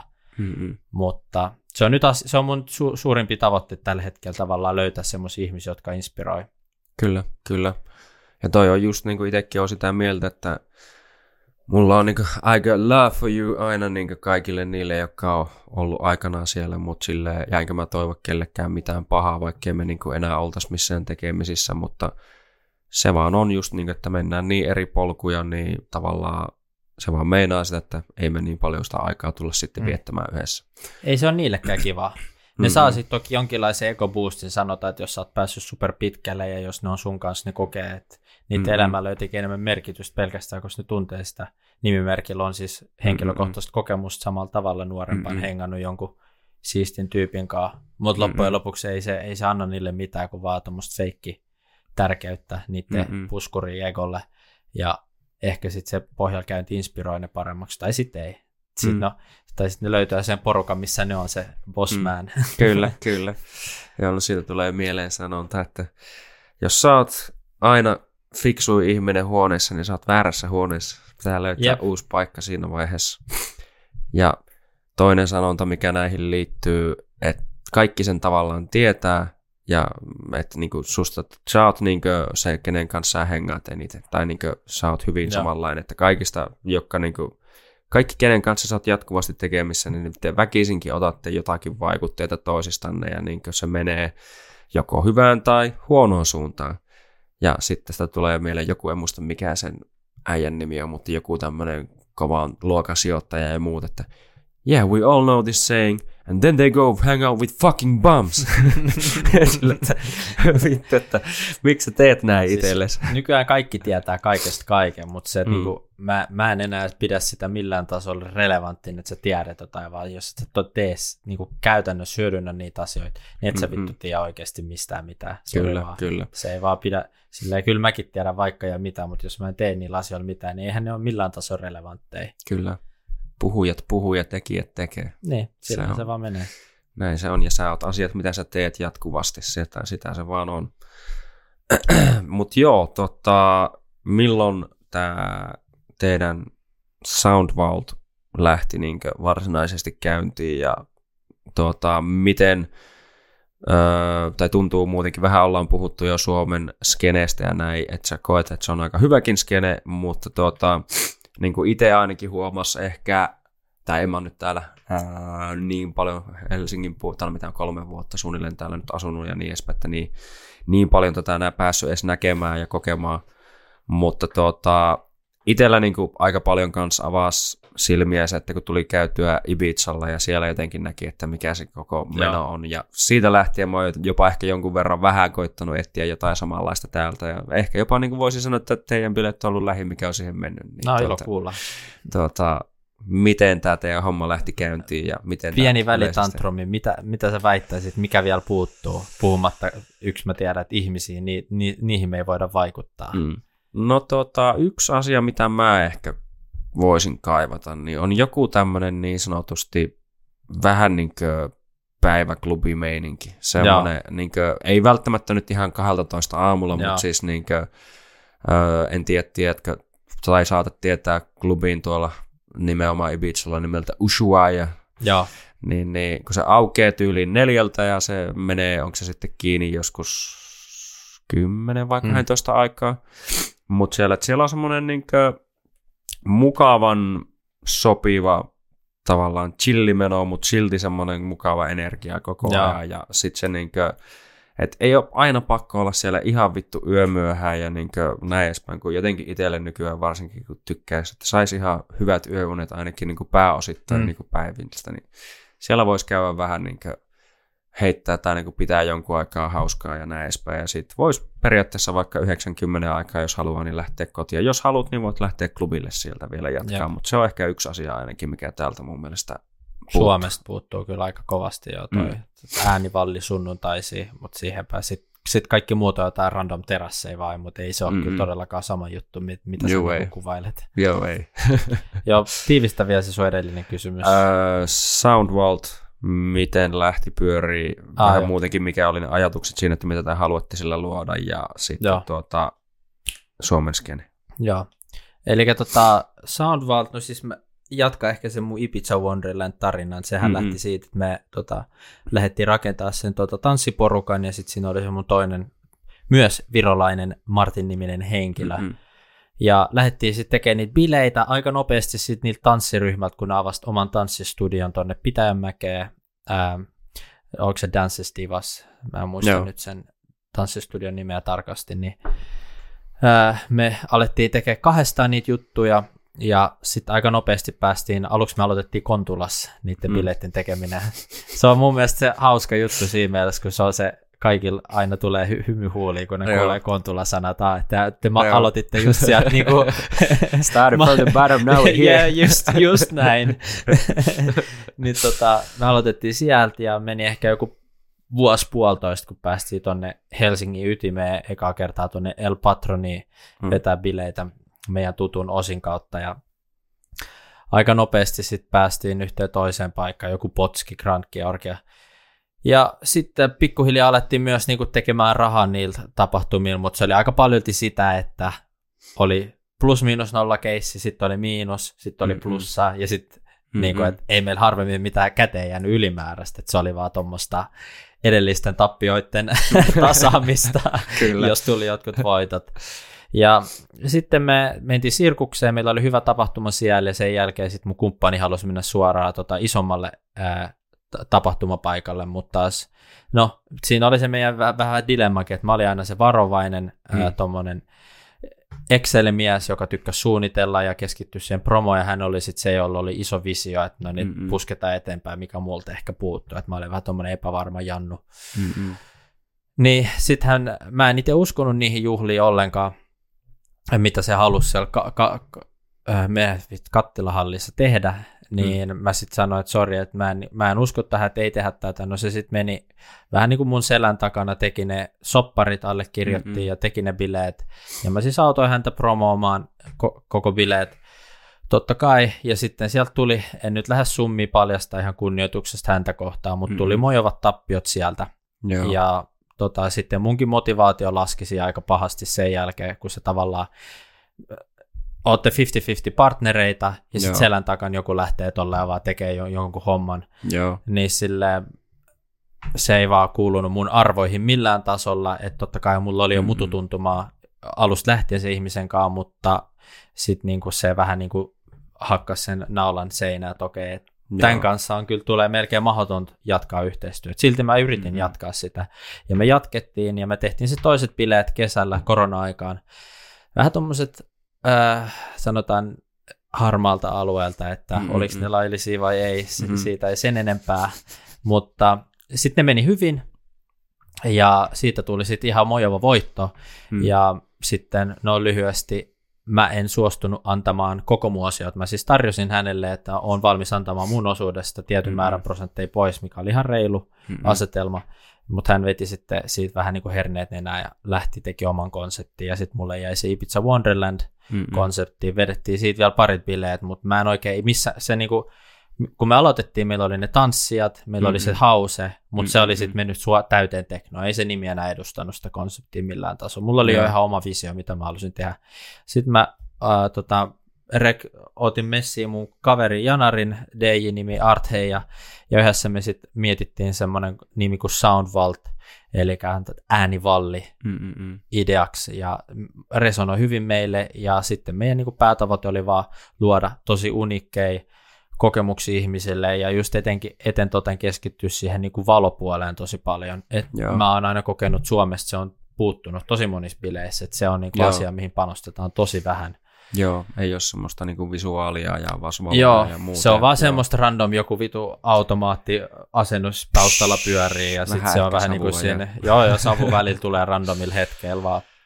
Niin, pa- annettiin paine niitä, avausbileet, ne oli jo heti niin kuin success, mun mielestä oliko ne jo sold out tai jossain siihen suuntaan ja niin kuin lähti tosi hyvin käyntiin. Minä vuonna muuten jo vielä, se on väliin. Joo, tota me, ne oli meillä re, vähän reilu kaksi vuotta sitten, eli 2021. Se oli just se niin kuin koronaväikesällä, kun tavallaan ö, just paikat aukes. Mm-mm.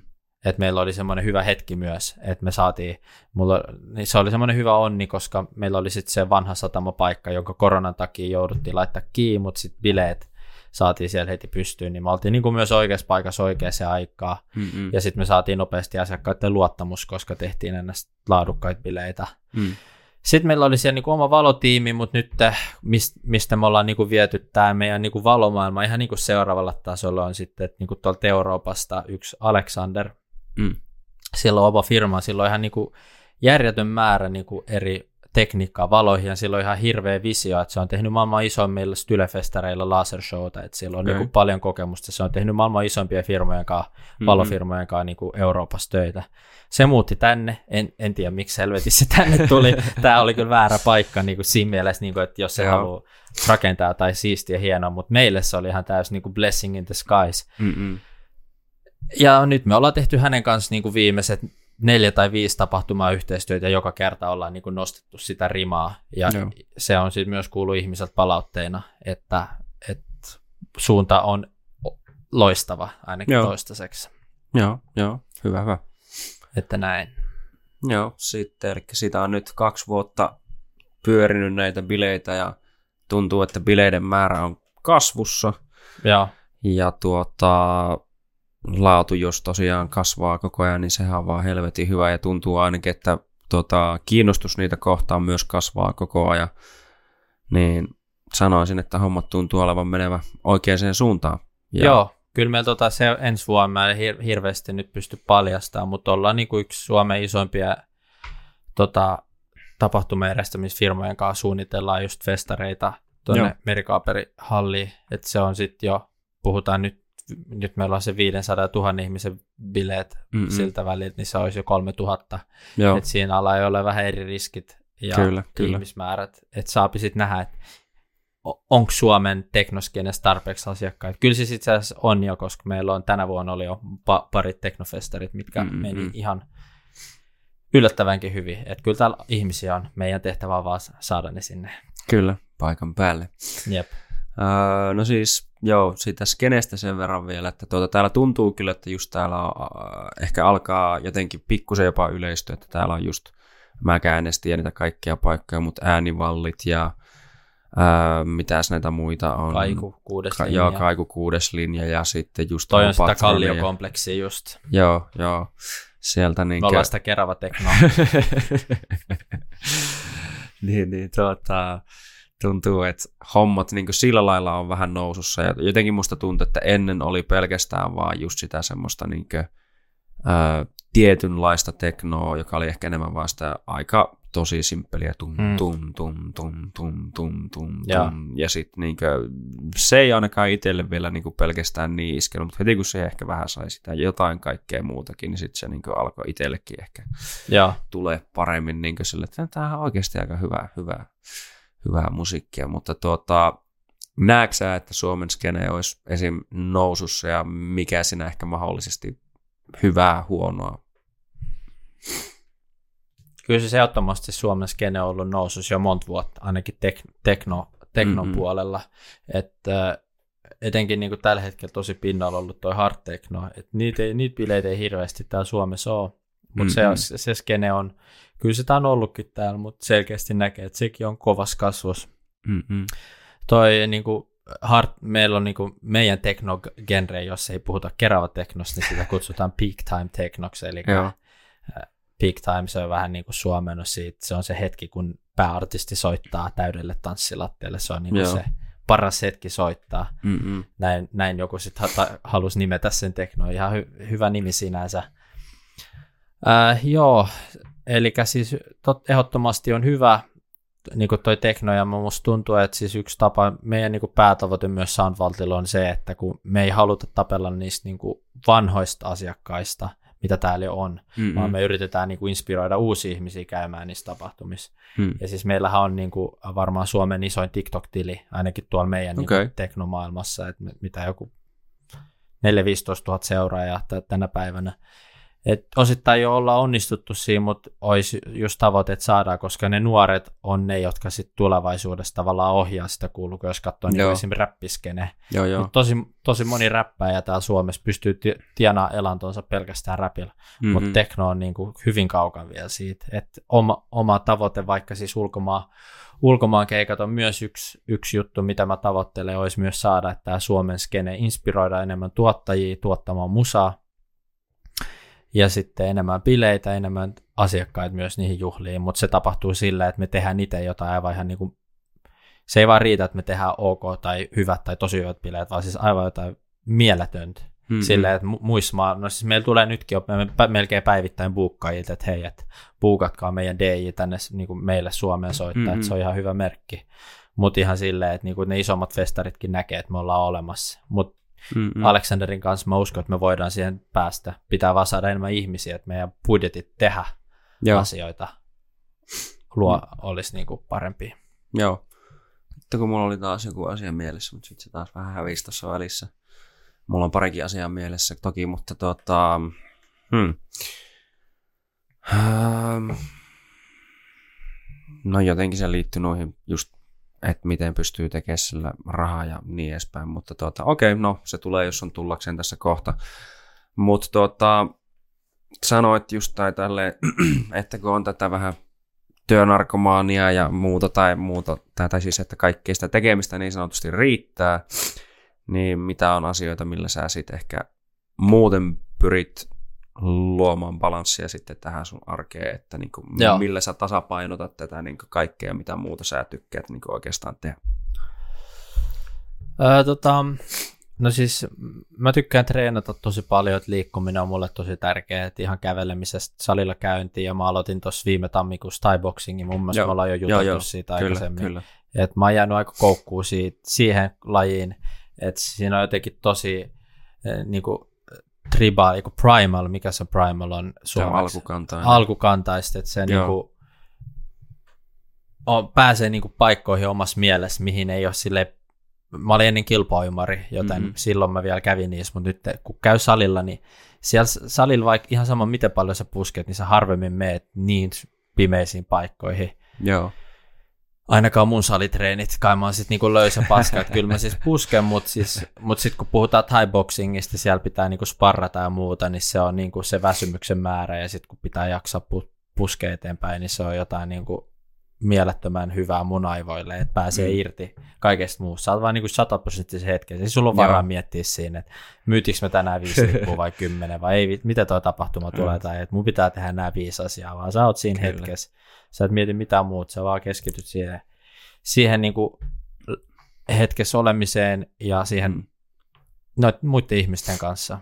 Joo, se on ajanviettoa tossa, kun tuota, alat liikaa miettiä noissa hetkissä kaikkea muuta, niin yhtäkkiä tuli, ai saakeli, sieltä tuli potku, ai Jep, sieltä tuli Joo, ei, siis, ei, ei, siihen ole varaa niin oikeasti edes puolta sekuntia, koska se on saman tien, voi kyllä. tulla joku jalka naamaan tai... Kyllä, kyllä.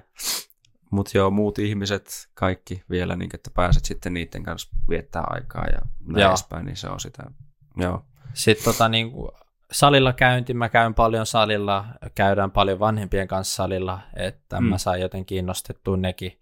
Faija oli siis aina käynyt salin, mutta äiti ei käynyt ja nyt mm. ollaan, käydään, sanotaan niin kuin, ja sit, jos ne on kotona, kun matkustelee paljon, niin kaksi-kolme kertaa viikossa käy, Joo. pyritään käymään siellä. Ja totta kai sitten mun tyt, rakkaan tyttöystävä Jennien kanssa tykätään viettää aikaa, mutta meillä on molemmilla niin hektiset ää, mm-hmm. elämät, että et yleensä arkisin meidän yhdessä vietetty aika menee saunassa, koska, mm. tai sitten me vaan ollaan niinku se viime, päivän viimeinen tunti, kun me syödään Netflixissä, katsotaan mm-hmm. jotain aivotonta. Mm-hmm. Välillä mä rankasin itteen, että vitsi, että voisi tehdä jotain fiksumpaa, mutta sitten taas silleen, että koko päivän painanut hommi, että pitääkö nyt joka ikinen tunti olla produktiivista. Mm-hmm. Mä en ole vielä päättänyt, kumpi se on. niin, mutta joo, siinä päin. Mutta matkustelu on se paikka, missä mä sit yleensä otan ihan irti. Että joo. Pyrin, pyrin, että siellä mä en tee mitään, koska se on niinku, kos, jos se painaa oikeasti niinku, niin tämmöistä tahtia koko ajan, niin voi aika nopeasti mennä semmoiseksi, että siinä tavallaan menettää itsensä. Niin joo. Niin sitten kun käy, sanotaan edes viikon, ottaa irti siitä, niin sä saat heti taas sen motivaatio ja suunnanvaiston ja se, että okei, okay. Tämä asia on ehkä, ei mun tarvitse tehdä tätä enää, vaikka Mm-mm. sä luulit, että se on jotenkin super tärkeä asia, että saa sitä etäisyyttä Joo. ja intoa takaisin siihen. Että se, se etäisyys on tosi tärkeä tai niin sanotusti kontrasti niiden asioiden Joo. välillä. Voin samaistua tuohon hyvin paljon, että tuntuu, että se on, kun sitä painaa niin ihan tavallaan vitusti duunia välillä ja näin edespäin, niin sä oot siinä sun arjessa niin kiinni tavallaan koko ajan, että sulla ei ole hirveästi aikaa niin kuin pysähtyä miettiä juuri mitä. Mm. Sä vaan oot niin, että sun pitää mennä paikkaan A, sitten B, sitten C, sitten D, D, D, D, vittu, onko mulla kaikki, onko mulla ruokaa, onko mulla vaatteita, mitä, vittu, semmoinen jatkuvaa saatana mankeli pyörii vaan päässä. Niin sitä kun tarpeeksi tekee, niin jossain vaiheessa voi alkaa tuntua vähän siltä, että öh, nyt on kyllä niin oikeasti Unohtaa, aika. miksi sä teet sitä tavallaan. Siinä, siinä hävii se vastaus, vaikka sä tiedät, mikä se on, mutta sä et mm. jotenkin mm. vaan näe sitä vastausta selkeästi. Niin saatat etäisyyt. Sitten sä vähän tarkastelet, että aa, no niin, että mähän sain tämän aikaiseksi tämän puolen mm-hmm. vuoden aikaan. Tämä juttu meni eteenpäin. Okei, no tässä pitää vielä kehittyä. Ja sitten sä tulet takaisin ja sitten sä niin tavallaan pystyt myös vähän korjaamaan niitä prioriteettijärjestys niillä asioilla, koska aina me ei tiedetä, etenkin jos me ollaan tosi lähellä sitä ongelmaa, että mikä se on oikea mm-hmm. asia, mitä pitää tehdä. Kyllä, kyllä. Se on just niin kuin suhteessa ja muissakin monet tavallaan ulkopuolelta tuntuu, että näkee ne asiat niin kuin, tai no ei kaikissa, mutta siis mm. joissain, niin kuin, että toi nyt ei selkeästi mene hyvin tämän Joo. ja tämän takia, mutta kun sä oot niin siinä kiinni, niin sit sitä ei vaan niin kuin välttämättä aina itse huomaa siinä. Mutta noin on tärkeää, että mä oon niin itse ainakin hoksannut, että just se, että nimenomaan ottaa jonkun viikonloman tai joku tämmöinen, niin sä rikot sen sun rutiinin, niin se tekee oikeasti niin kuin välillä tosi hyvää, että sä niin kuin pääset siitä sun mankelista saatana pois, ja niin sitten alkaa aina monesti tullutkin se hetki, että alkaa vähän katsoa niin kuin taaksepäin, että mitä mä oon tehnyt tässä viimeisen puolen vuoden aikana, että oho, aika mm. helvetisti itse asiassa on muuttunut ja tälle, että tai siinäkin se tulee niin kuin mieleen, että monella ihmisellä ehkä on jotenkin semmoinen tosi vääristynyt kuva siitä, että miten niin kuin paljon tai vähän tietyssä ajassa voi tehdä. Mm. Että moni jotenkin tuntuu, että ehkä se on tämä, kun kaikki on nykyään niin nopeasti ja helposti saatavilla, niin jos ei jotain tapahdu kahdessa viikossa, niin ihan paskaa vittu, en mä tätä jatka. Mm. Vaan niin kuin oikeasti se tulee sillä pitkällä juoksulla, ja varsinkin jos sä jaksat tehdä sitä vuosia, vuosia, vuosia, vuosia, vuosia, niin se tuottaa kyllä jossain vaiheessa ihan vitusti tulosta. Et mulla tuli niinku itse asiassa yksi kaveri sanoikin, että no kuin moni niinku ihminen edes tuota nykyään tekee jotain asiaa niinku vaikka viisi vuotta, kymmenen vuotta. Mm. että aika vähän, että, ja sitten niin sanoo mulle, että sulla on monta asiaa, mitä sä oot tehnyt niin oikeasti vuosia, että se on aika harvinaista loppupeleissä. Sitten oli se, no niin kyllä, niin kyllä on, että mm. nyt kun miettii asiaa, niin joo, joo, mutta ei sitä niin kuin tajua silloin, kun sä joo, oot siinä omassa arjessa kiinni. Et, et sä mieti, voin samaistua tuohon ja et sä mieti sitä, että ei ole aikaa miettiä, että mä oon nyt tehnyt tätä viisi vuotta, että otetaan pieni väliryppy tähän. Ei, Joo. Se on business as usual, ihan sama, onko se maanantai tai sunnuntai. Kyllä. Yksi asia, mitä mä oon kyllä huomannut sanota, että jos vetää just itselläkin väliin, voi mennä sille, että tekee joka ikisen päivä, myös viikonlopput mm-hmm. mukaan lukien duuni, mm-hmm. niin jos ei ole semmoista puolikasta päivää, missä on tavallaan, et sä ainakaan tee sitä niin työtä, Joo. mikä on sun tavallinen perus NS-työ, mm-hmm niin helposti sitten se alkaa syömään sit jokapäiväisestä tekemisestä. Et helposti Joo. mulla ainakin itse sit itsekuri alkaa pettää. Et Joo. On se, että on koko viime viikon painanut duuni, sitten mä sanoin, ai vitsi, oli niin hyvä viime viikko, että ah, mä katson nopeata YouTube-videoa ja sitten tunnin päässä oot silleen, että tunnin kehittänyt ajan, niin kuin, että se tehokkuus niin kuin vähän alkaa silleen diminishing returns, että Joo. se niin kuin, pieni, pieni tauko tekee hyvää, että sä pystyt sitten tehdä paljon tehokkaammin niitä asioita. Kyllä, just näin. Et jopa välillä huomaa sen, että pitää pieniä taukoja niin työpäivän sisällä välillä, se on vähän vaikea, mutta mm-hmm. ne oikeasti tekee paljon, että ottaa kyllä. se viisi minuuttia irti. Kyllä, kyllä. Et se on tietenkin siinä, tai itsellä on se jotenkin se sisäinen kamppailu aina sen kanssa, että missä vaiheessa se menee laiskotteluksi ja missä vaiheessa se on oikeasti, että sä tarvit vaan tätä, mm. koska se on aina se jotenkin se ajatus, että no ainahan sä voit tehdä vähän enemmän, sä voit tehdä vähän enemmän ja tee vaan. Ja kyllä pystyt ja silleen, don't be a pussy, just go, fucking go, go, yeah. go, go, go. Että silleen niin kuin, että mitä sitten vaikka sua väsyttää tänään, vittu mene silti reenaamaan. Ja yleensä se onkin ihan niin kuin hyvä asia ja niin kuin sanoisin, että 99 prosenttia ajasta se melkein on, on oikeasti hyvä asia, että sä menit ja teit. Treenaamisessa on melkein aina toi joo. Kyllä. Töiden tekemisessä on vähän vähän välillä vaikea tiedostaa, milloin on silleen, että okei, okay, enough. Joo. Mutta kun ei sitä oikeasti et sä osaa ikin tietää sitä. Se saattaa olla, että se, se yksi kerta, kun sä teit sen yhden pikkujutun, se voi muuttaa aivan kaiken, ja se on ehkä kyllä. se pahin asia siinä. kyllä, kyllä. Ja se on just sille, että, tai mä sanoisin myös, että sä et tiedä, missä sun rajat edes menee, että sä yrität vähän niin kuin joskus ylittää niitä. Ja totta kai se on niin kuin hyvä, että sä et koko ajan polta niin kuin kynttilää mm. molemmista päistä, koska sitten se sekään ei kyllä toimi, että se niin kuin sitten saattaa romahuttaa sen koko paskan niin kuin pidemmäksikin aikaa, mutta sitten sä opit tunnistaa nämä. Että niin kuin, siitä se on, niin kuin, ja tulee vaan tuosta mieleen, että sen takia se on varmasti tosi hyväkin, että tekee niin kuin jotain reenaamista ja muuta, koska se parantaa tavallaan sitä sun kykyä händellä tästä kaikkea stressiä, mikä tämä kaikki muu rumpa niin tul, tai minkä se aiheuttaa. Niin se on ehkä jotenkin sitä, miten se koko homma pysyy kasassa. Ja ainakin itse voin sanoa, että vittu mun pää leviäisi ihan niin muutenkin siitä, että jos mä en vaan liikkuisi tai muuta, niin mulla tulee semmoinen jotenkin niin kuin aivan ylivirittynyt, ylivilkas olo, joka jossain vaiheessa kääntyy semmoiseen melkein niin kuin yliväsymykseen Joo. sitten. Sitten se on oh, vittu, oh. Se on, se on outoa, miten paljon treenaaminen voi vaikuttaa. Et ennen, ennen workouttia saa joka ikinen asia, mitä sä mietit, aiheuttaa vaan lisää stressiä ja pahaa mieltä. Mm-hmm. Sä käyt treeniin ja sitten on vaan hiljaisuus. Kyllä. Semmoinen rauhallinen hiljaisuus. Kaikki on vaan, kaikki on hyvin. Kyllä. Ei ole murheita. Kyllä. Kun sä mietit jotain, mikä murheita, että silleen, it's going to be okay. Kyllä.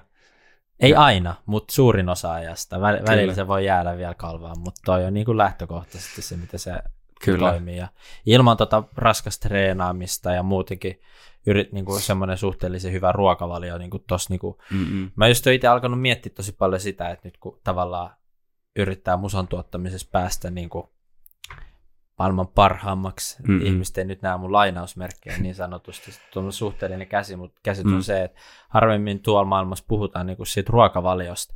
Koska Joo. jos miettii huippurheilijaa, niin sehän on tosi tarkkaa, mitä se syö. Joo, kyllä, ja nyt kyllä. mä just, just nyt en osaa sanoa hirveästi henkilökohtaisia kokemuksia, paitsi että totta kai fäästäminen on tosi tehokasta mm-hmm. ylipäätänsä aivotyöhön. Mutta niin kuin asia, mitä mä haluaisin niin kuin vähän mennä syvemmälle ja tutkistella, että miten se vaikut, voisi vaikuttaa. Ja se tekee musta vielä paremman mm. tuottajan. Mm-mm. No siis mä voisin siinä, niin kuin, tai niin kuin, no, en, en nyt ala sulle pitää välttämättä mitään ravinto tuota, luentoa tässä, koska sitäkin ainakin mä voin myöntää, että en mä paras paras siinä ole kuitenkaan muutenkaan, kun meillä vaikka se tietyllä tapaa kuuluu mun työn mm. kuvaan toki, että mun pitää tietää ravinnosta ja vähän niin kaikkea, mitä se tekee ja niin edespäin. Mutta sitten mä huomaan kyllä sen itse, että silloin kun alkaa olla liian kiire, ää, liian jotenkin just sille mennään se, että diminishing returns just, että sä mm. alat mennä sille, että vähän alkaa se teho ja kaikki niin tippuu alas. Niin siinä vaiheessa jotenkin just ehkä vähän se laiskuus ja muu saattaa yllättää sille, että no kun tuntuu, että vittu kun mulla ei ole aika ja vittu ei ole energiaa, niin sitten se alkaa vähän, että no mä nyt nopeasti otan tuosta mm. jonkun tommoseen tilaan volttia ja näin ja näin. Ja sitten se helposti jää vähän ehkä päälle. Ja heti kun mä alan tähän kierteeseen, niin sitten yleensä tuntuu, että ei mene kauan, niin mä tuun just kipeäksi sitten. Ja. Koska se vaan mä vaadin niinkö tavallaan omalta keholta ja toki mieleltäkin ja tälle, mutta no, tuntuu monesti, että se on se keho, joka tulee monesti sen mielen jäljessä tavallaan, että se koittaa juosta sen perässä. Mutta että jos mä vaadin mun keholta tavallaan, käytetään tämmöistä analogiaa, että vittu vaikka ralliauton tai formula-auton teho tai jotain mm. suorituskykyä, niin en mä voi tunkea mitä tahansa saatana polttoöljyä siihen niin masinaan ja odottaa, että se toimii niin täydellisesti. Et, Sitten alkaa ongelmia tulla. Sitten alkaa tulla ongelmia ja Jää alkaa leikkaa. Ja kyllä. Jarrut ei toimi. Kyllä, kyllä. Et siinä vaiheessa menee vituiksi, niin se on niinku just enemmän, että mitä enemmän sä vaadit itseltäsi, sitä enemmän sun kroppa niinku saa stressiä ja sitä enemmän ja enemmän sua tavallaan kasvaa se hyvän ravinnon merkitys, koska nimenomaan suorituskykyä ei tule niinkö ainakaan millään niinkö paskalla niin sanotusti, että se on se on vaan näin. Kyllä mulla itse ainakin huomaa heti, että lähtökohtaisesti syön silleen varmaan tuommoinen 80-20 sääntö, että 80 joo. hyvää ruokaa, 20 puhdasta paskaa. Niin joo, joo. Sitten tota, jos tapahtumissa ää, aina se, että kun me rakennetaan 1-3 päivää sitä lavaa ja kaikki purut, kaikki muut tapahtumaan liittyvät, se on yleensä semmoinen kolmen neljän välillä, no sanotaan neljän päivän veto, Mm-mm. niin silloin on hirveä hektisyys niin se ruokavalio, se on niin kuin se viimeinen asia, mitä mä ainakin murehdin. Joo. Niin huomaa heti sit, kun on ollut vähän huonommat yöunet ja syönyt paskasti, niin joko jää kipeäksi tai on siinä heti äärirajoille, että okei, okay, että jos mä jatkan tätä vielä pari päivää, niin se on taas kyllä. kroppa vähän niin kuin sanoo, että joo, Kyllä. Ei tää vaan, sori, me tälleen. kyllä, kyllä, että we ain't doing this shit. Yep.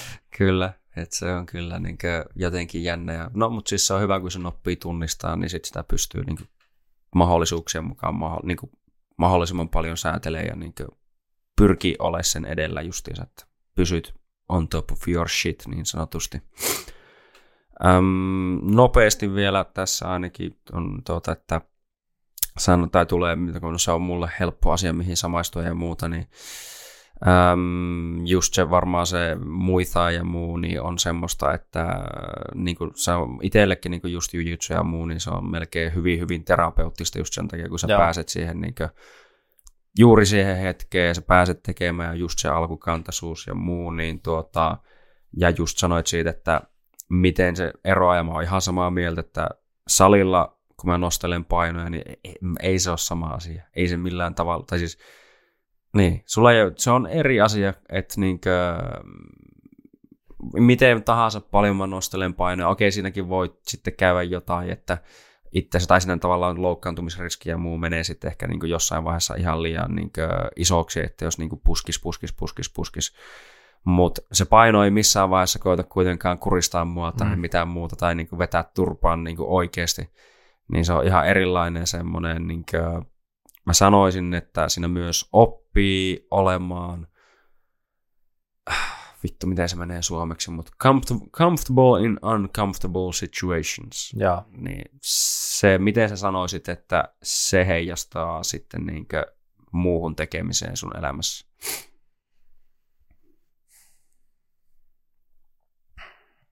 Hyvä kysymys. Pitää miettiä hetken aikaa. Sanot, että niinku Muathaissa se on niinku, mä vasta käsittelen niitä asioita, kun kuitenkin mun mielestä kuuden kuukauden jälkeen mä vasta alan pikkuhiljaa sisäistää noita asioita, että hmm. mulla ei ole vielä tarpeeksi ollut aikaa, että mä pystyisin antaa semmoista oikeasti hyvää ja rehellistä mielipidettä, mutta sanotaan niinku, että se, niinku epämu, se, että mä niinku on epämukavuuks, epämukavuuksissani, Mm-mm. niin sitä, sitä mä en ole vielä itse ainakaan niin kuin tunnistanut, että se olisi niin kuin jotenkin mun muuta elämää Mm. boostannut, koska mä joudun tekemään sitä muutenkin niin paljon. Mm-mm. Että sanotaan, jos puhutaan esimerkiksi tuossa mun toisestakin DJ-bisneksestä, kun mä menen esimerkiksi jonkun häihin vet- se soittaa DJ-nä, ja siis Mm-mm. mulla on kaikki omat äänentoistolaitteet, valot, Mm-mm. ja sitten siellä on tosi tarkka niin kuin aikataulu, että milloin pitää soittaa mitäkin musiikkia, ja että joo, että sitten kun Morsian tulee sisään, että sä soitat tän, niin sitten kun ne suuntelee, että tulee tämä, ja sitten tähän puheeseen tarvitaan tämä biisi, ja sitten hän laulaa tämän biisi ilman vokaaleja, niin se niinku, ja sitten siinä on niinku sata ihmistä, jotka kaikki nojaa sun Mm-mm. varaan, ja se on niiden kahden ihmisen tärkein päivä. Siinä ei ole oikeastaan varaa epäonnistua. Mm-mm. Totta kai välillä tulee jotain pieniä, mutta ne niinku tärkeät hetket, mä, mun päässä ainakin, jos sanotaan, e, e, siinä ei ole hirveästi varaa epäonnistua, koska siitä maksetaan hyvin, Mm-mm. Kyllä. ja se on sun vastuulla, niin en ole, en ole ainakin tuossa niinku kysymysmuodossa, Mm-mm. mä oon niin paljon muutenkin epämukavuuksissa, niin etten ole huomannut mitään isoa semmoista boostia vielä ainakaan, mutta Joo. saattaa olla, että mä en ole vielä päässyt niin syvälle siinä muotais. Musta tuntuu, että siellä on niin monta tasoa, ja mä oon vasta siinä niin ekojen tasojen Mm-mm. läpi päässyt.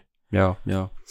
Et se on niin jos miettii vaikka, no muitaissa ei ole tuota, öö, vöitä, mutta niin että tavallaan niin siellä valkovyöalueella ja just ehkä niin pääsemässä siihen niin sinivyöksi, joka on niin seuraava steppi, että siinä niin on ajatusta vähän siitä, että mitä tapahtuu, milloin pitää tehdä missä mitäkin ja niin edespäin ja niin siitä se lähtee menee eteenpäin ja eteenpäin ja eteenpäin.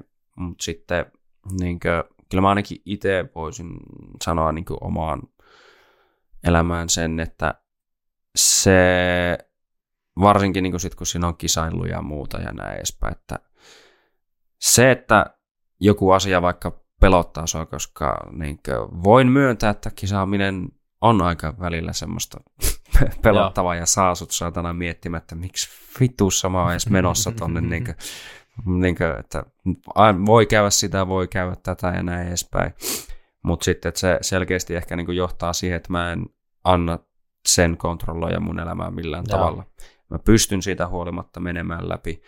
Ja se niin kuin ehkä myös opettaa itsestään aika paljon niin kuin siinä mielessä, että voin myöntää, että joo, mulla on ollut monia monia kertoja niin kuin vaikka reeneissä, Ää, toki matsissakin on ollut vähän samanlaista, mutta varsinkin niin kuin reeneissä on tullut, niin kuin, että sulla on niin vitu huono olla periaatteessa, että joku makaa sun päälle ja se vittu rutistaa sun naamaa, se tuo rinta, että se Mulla niinku tuntuu, että ei, ei, Joo. niinku, Ei saa henkeä. ei henkeä, tuntuu vittu aivan pahalta joka paikkaa. Sä oot helvetin väsynyt, et niinku jaksaa tehdä yhtään mitään. Niin sulla ensimmäinen joku, jopa ehkä käy semmoinen pieni ääni päässä, että no sä pääset tästä pois, jos sä Mm. mm. vaan taputat ja se on siinä. Se on Mm. hyvin yksinkertainen. Kyllä, mutta sitten se tulee se toinen ääni. Vittu sä et luovuta, sä. Et, et varmaan luovuta, vitun nyt, nyt et, et, et saatana luovuta mihinkään tämmöiseen. Et siellä sitä niinku oikeasti, ja se on aina ollut tuo sama, ja musta tuntuu, että se on ehkä semmoinen yksi asia, mistä jollain tasolla melkein voi sanoa olevansa ylpeä, että mua ei ole kukaan niinku, ainakaan vielä Hyvä. niin, niin tuota, mentaalisesti niinku rikkonut siellä. Joo. Et mulla on ollut joskus jopa, niin tulee mieleen erä joskus ihan oman velipojan kanssa ja näin, kun oltiin joskus kahdestaan painimassa. Öö, se ei välttämättä kerro monelle mitään, mutta niin se oli varmaan, kun meillä oli, ei ollut mitään aikalimiittiä siinä niin erässä tai muussa, niin se oli varmaan joku 20-25 minuuttia mun selässä ja yritti niin vittu kuristaa ja ei mitenkään välttämättä hellästi Mm. kävättä oikein tuolta naaman päältä tuli. Vittu, mulla on ihan suu tuolta sisältä veressä, kun hampaat on vetänyt tuosta huulet halki ja muuta. Ja on sille vittu, ei saatana, kun on paskaa. Tää on niin paskaa kuin ollaan ja voi. Mä vaan koko ajan, että en vittu luovuta. En varmasti luovuta. Ja loppupeleissä se meni siihen, että mun velipoika väsähti ja se vähän niin kuin äh, lysähti siihen lattialle sille, että vittu ei jaksa enää. Ja mä muistan vaan, että mun oma ensimmäinen ajatus oli, että vittu ihan mitään samaa oli. Mä, mä oon väsynyt, mä nousen ylös. Mä heti semmoinen mentaalinen voikka. Mä nousin ylös ja oli silleen vähän niin kuin, että joo. Ja sitten oikeastaan, vaikka mä olin ihan valmis, niin kuin, että vittu mä en niin kuin, tavallaan halua tehdä mitään tässä enää, että tämä päivä oli tässä. Mutta sitten niin kuin, kun hän kysyi, että no vieläkö mennään, niin mä olin sille, voihan mennä, voihan mennä. Sitten se oli, en mä kyllä oikeastaan jaksa. Testas se, vaan. se, se oli semmoinen mentaalinen, mentaalinen iso voitto, että niin kuin, se oli ihan, ihan niin perseestä kuin olla ja voi, mutta mä olin sille, että mä en ole se, joka luovuttaa tässä. Mä jatkan tämän läpi. Ihan vittu, miten sama tässä menee, mutta mä en niin kuin, noin vaan luovuta tässä tilanteessa. Kyllä siis, jos mä lähtisin kisailemaan, musta tuntuu, että siellä mulla tulisi paljon mm. tommosia kullannuppuja, mitkä sitten Mhm. antaisi mulle paljon kontrastia muuhun elämään. Että sitten ne tavalliset elämän murheet tuntuisi paljon vähäpätöisemmät kuin se, että tulee potku päähän ja sä halvannut esimerkkinä. Mm-mm. Et musta tuntuu, että se on jo nyt käynyt mielessä, että mua kiinnostaisi joku päivä lähteä testailemaan, mutta mun omat, mä en ole ikinä ollut sille urheilullisesti, en ole ollut mitenkään huonoin, Mm-mm. en ole ollut paras semmoinen aika perus. Mutta sitten mun niinku reaktiot just johonkin lyöntiä ja tälleen, niin niitä pitää kyllä hioa vielä aika paljon ennen kuin mä uskallan lähteä vielä mihinkään. Joo, joo. Koska nyt jos tulee vähäkään kokeneempi äijä vastaan ja se oikeasti niinku Mm-mm. antaa, se niinku leikittelee munkaan, Joo, niin joo. mä oon vaan siihen ihan jäykkän kädet tälleen vaan, ja se vaan hakkaa mua, ja mä oon että mitä mun pitäisi tehdä, että mä en Joo. vielä osaa niinku rentoutua. Joo. Että on vielä paljon tehtävää ennen kuin siihen pisteeseen päästään, mutta on se kyllä tavoitelistalla, pääsisi kisailemaan. Joo, se on hyvä. Tai tappelee. Joo, joo. En mä tiedä kisaillaanko tuolla, mutta tapellaan joo, vaan. ottelemaan, niin kyllä, kyllä. Öö, mä sanoisin, ja mä sanoisin, tai on sanonut sitä niin kuin kaikille oikeastaan, jotka on yhtään niin kuin asiasta kiinnostuneita, niin voin suositella, että edes yhden kerran Mm. kokee sen, koska sit sä tiedät vähän niin kuin, mitä se oikeasti on. Totta kai se on niin kuin eri asia kuin tapella kaduilla, mutta no se on nyt ihan vitu vammasta hommaa muutenkin, mutta tuota, No, mutta se, ei, se, se on ihan eri maailma. Siellä ei mitkään säännöt, säännöt Kyllä, ja se ei, kyllä. ole, se ei välttämättä se ole tappelua vai jotain ihan muuta. Kyllä, kyllä. Mutta sitten just se, että nimenomaan sä vähän niin kuin kävelet vapaatahtoisesti niin kuin tappeluun kautta otteluun jonkun kanssa, joka on tavallaan kuitenkin vähän niin kuin samalla mm. levelillä tässä asiassa. Niin sit otat niin kuin mies miestä vastaan, niin, niin se on omanlainen kokemus ja se on mun mielestä jotenkin tosi hyvä ja antaa ehkä just perspe- perspektiiviä vähän kaikkeen. Ja niin, se se, se on, siinä on jotain omaa. Mä en osaa sanoa tarkalleen, että mitä kaikkea se on, mutta siis sanoisin, että se on semmoinen asia, mikä niin kuin, jos suakin niin yhtään Joo. kiinnostaa, niin kannattaa ehdottomasti ainakin kerran kokeilla. Sen jälkeen ihan sama, jos ei halua kisailla enää, mutta ainakin kerran. Joo. Sanoisin näin. Mutta tota, voidaan alkaa pikkuhiljaa lopettelemaan tässä. Mä en muista, oliko sulla niin mihin aikaan menoja ja muuta ja näispäin, mutta tuota, ää, mitä sulla on, mitä sä haluat, niin sanotaan seuraava, min- vu- seuraava vuosi, kolme vuotta, viisi vuotta suunnilleen näillä akseleilla, niin mitä sä haluat lähteä saavuttaa ja tavoittelemaan? Mm, no siis tuon vuositavoite on ihan selkeästi on ne festarit ja sitten toinen on tota mun some, somegeimi, se on ihan ok, niin kuin Instagram, TikTokit, YouTubet, muut, mutta se pitää nostaa paljon Mm-mm. paremmaksi.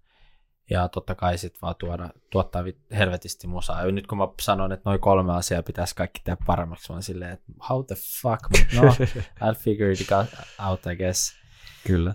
Ähm, kolmen vuoden tavoite olisi sit siinä kohtaa, olisi niinku selkeästi keikkailisi niinku pääsääntöisesti enemmän ulkomailla kuin täällä Suomessa. Et Mm-mm. mä niinku nytkin jo selkeästi en ota kaikkia keikkoja vastaan täällä Suomessa, koska mä en halua, että mä oon silleen, siitä vähän hävii se hohto, jos sä oot joka viikonloppu jossain soittaa. Joo. Että mä haluan pitää mun niinku se brändi ja artistinimen vähän spessumpana, että sit jos joka viikonloppu voit mennä jonnekin klubille näkemään mua, niin sit siinä on vähän sille nää, Mm-mm. että mä näen sen ensi viikonloppu ihan sama, vaan Mm. mm. enemmänkin sillä, ai vittu, Martti Karmi soittaa täällä, mennään sinne, kun Joo. Sitä ei usein tuu. Niin ulkomaan keikat ja sitten no sit Soundvaultilla varmasti mä haluaisin vaan, että se festari lähtee pyörittää itse itsensä siinä mielessä, että se olisi niinku joka vuotuinen juttu ja sitten tehdään noita samoja tapahtumia. Mm-mm. Et niinku, mua ei niinku hirveästi toi niinku tapahtuman järjestäminen, mä en halua sitä viedä, no niin kuin mä sanoin kolme vuotta sitten, että mua ei Mm-mm. kiinnosta se ollenkaan, että mä en haluaisi viedä sitä kovin isoksi. Mm-mm. Et never say never, mutta siinä kohtaa, jos mä vien se oikeasti isolle tasolle, niin sit mun pitää kyllä luovuttaa mun oma musaura, ainakin semmoinen niin maailmantason tavoittelu, Joo. koska se sitten tulee oike- oikeasti syömään tosi paljon. Mm-mm. Se on ihan mieletön homma tehdä noita isompia juttuja. Kyllä. Viiden vuoden, viiden vuoden päästä niin varmaan aika sama kuin mitä kolmen vuoden päästä Mm, olisi mm, tavoite. mm. Isommin ja paremmin. Kyllä. Bigger, better, faster, stronger, Joo. kaikkea niin edespäin. Kyllä. Se on ihan hyvä. Ää, sitten tota, mitä, onko sulla mitään kummempia niin asioita, mitä sä, tai semmoisia, niin kuin mä aina jotenkin ehkä kysyn ihmisiltä, että onko sulla, tai niin kuin, että mitään, miten sä haluaisit niin kuin, sanoa niin sanotusti ihmisille, jakaa jonkun saatesana ja viestit ja sitten tietenkin jaetaan vielä loppuun, että mistä kaikkialta sut ja sun matskut ja muut löytyy ja niin edespäin. Joo. No mä sanon tämmöisen aika klassisen. Tämä on suunnattu ehkä enemmän ihmisille, jotka on tällä hetkellä vähän siellä niin kuin mukavuusalueella ja tekee sitä, pelaa ehkä sitä peliä, mitä ei ehkä välttämättä pitäisi pelaa niin paljon, tai katsoo niitä sarjoja, Mm-mm. juo ehkä vähän liian paljon, on mukavuusalueella, on se tyttöystävän kanssa, joka ei puske eteenpäin. Ja että niin kuin koko ajan suunnittelee, että huomenna mä teen sen, huomenna mä teen sen. Mm. Ää, sitä huomista ei tule koskaan. Se pitää, sun pitää tehdä se nyt. Heti nyt kun sä kuulet mun tässä äänen, niin seuraava asia mä haluan, että sä alat tekemään niitä asioita, mitä sun piti tehdä. Koska se momentumin voima, mitä sä saat siitä, kun sä alat tekemään niitä, niin se tuhoaa joka ikisen sun huomisen suunnitelman. Se motivaatio, minkä sä saat siitä, kun sä saat sen sun ekan onnistumisen. Sun pitää saada se eka onnistuminen ja sit sä oot jo koukus. Ja se on niin paljon helpompaa jatkaa siitä. Se ei todellakaan ole helppoa, se vaan tulee vaikeutua siitä ihan helvetisti. Mutta sit sä ainakin löydät sen voiman, koska toi sun huomisen lupailu, se ei ole ainakaan niinku vienyt sua niinku hirveästi pidemmälle. Mm. Joten onnea, onnea siihen matkaan ja toivottavasti nähdään sit huipulla. Kyllä, kyllä, just näin. Tuohon tulee mieleen, että mäkin ottaa. Siinä vaiheessa, kun alkaa huomata, että tulee liikaa sanottua sitten kun, tai niin kuin, sitten kun, no mun pitäis, mun pitäis, mm. niin älä sano pitäis, vaan vittu, ala tekemään. Jep. Ota joku ja ala tekemään. Se on semmoinen äh, Andrew Hubermanilta, sehän on ihan tutkittu juttu, että kun sä puhut kaikille ihmisille, että joo, että mä tuun tekemään tämän tai että mä aloitan kohta ja sitten kun ne ihmiset antaa sulle sitä positiivista energiaa, Hmm. niin se on oikeasti huono asia, että sä sanot niitä asioita, mitä sä haluat tehdä ääneen, koska sä saat siitä puhumisesta jo sitä Joo. dopamiinia. Joo. Niin sitten niiden asioiden aloittaminen ja tekeminen tuntuu vielä vaikeammalta, koska sulla on jo tietynlainen odotus, mitä se, mitä se pitäisi antaa sulle. Mm-mm. Mm. Jos sulla on joku unelma tai muu, niin ei sun tarvi ilmoittaa sitä maailmalla. Ala tekee sitä. Se on paljon siistimpää, että sä jo teet sitä Mm. ja sit kerrot muille, kuin se, että sun pitäisi tehdä. Se, mulla on se aina, jos joku sanoo mulle, että joo, että mä haluan tehdä tätä. Sori, Mm. mm. mulla on nolla kunnioitusta vielä sitä kohtaa. Mm-mm. Mm. Vaan siinä kohtaa, kun sä teet niitä asioita, sit mä oon sillä, aah, vitu, vitu siisti, kova juttu. Et Kyllä. ihan, ihan eri juttu. Se on niinku, ei sitä voi edes niinku verrata. Toinen on niinku nolla ja toinen on miljoona, niinku se Mm. merkitys, mikä sillä on. Toinen on vaan sanoja, ne vaan unohtuu, häviää tässä maailman, mutta ne teot, Kyllä. Ei ne hävi minnekään. Kyllä.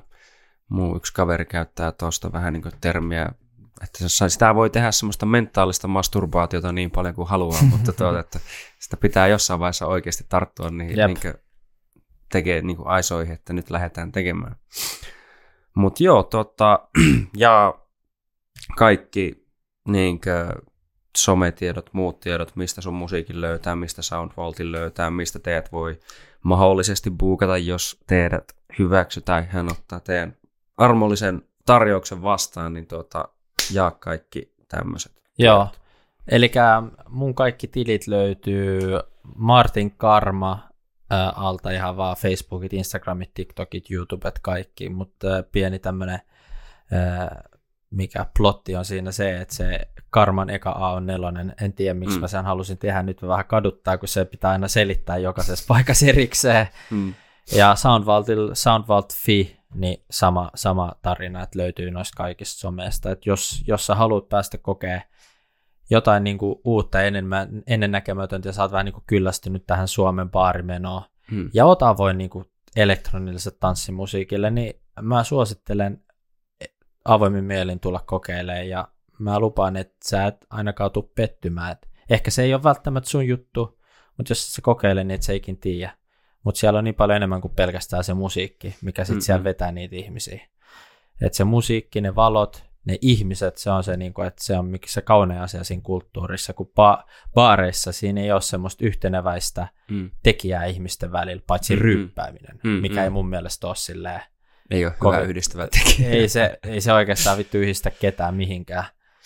Mutta sitten siellä, siellä on se musiikki, niin teillä on jo yksi yhteinen asia, ja se on vaan niinku semmoinen sanomaton, ei nyt fakta, mutta tieto, että jos, teillä on, jos te tykkäätte sit samasta musiikista tai siihen samaan suuntaan, niin sitten teillä on varmasti jotain muitakin yhdistäviä tekijöitä ihmisinä. Hmm. Kyllä. Ja teillä on seuraavat bileet tuossa vissiin kohta. Se on mainos. 7. päivä lokakuuta, eli kyllä siihen vielä hetki aikaa. Kyllä, ja valkoisella salilla. Ja valkoisessa salissa löytyy. right. Kannattaa ostaa liput, koska ne tullaan varmaan myymään loppuun. Kyllä. Sinne siis, ja tuota, ei muuta kuin ottakaa nuo haltuun. Kiitos sulle, että tulit tänne. Tämä oli oikein hauskaa ja mukavaa ja hyvää ja ei mitään. Kiitos sulle Ilo kutsusta. Oli, oli oikein mukava jutustella. Hyvä. Kiitos. Ciao Belle.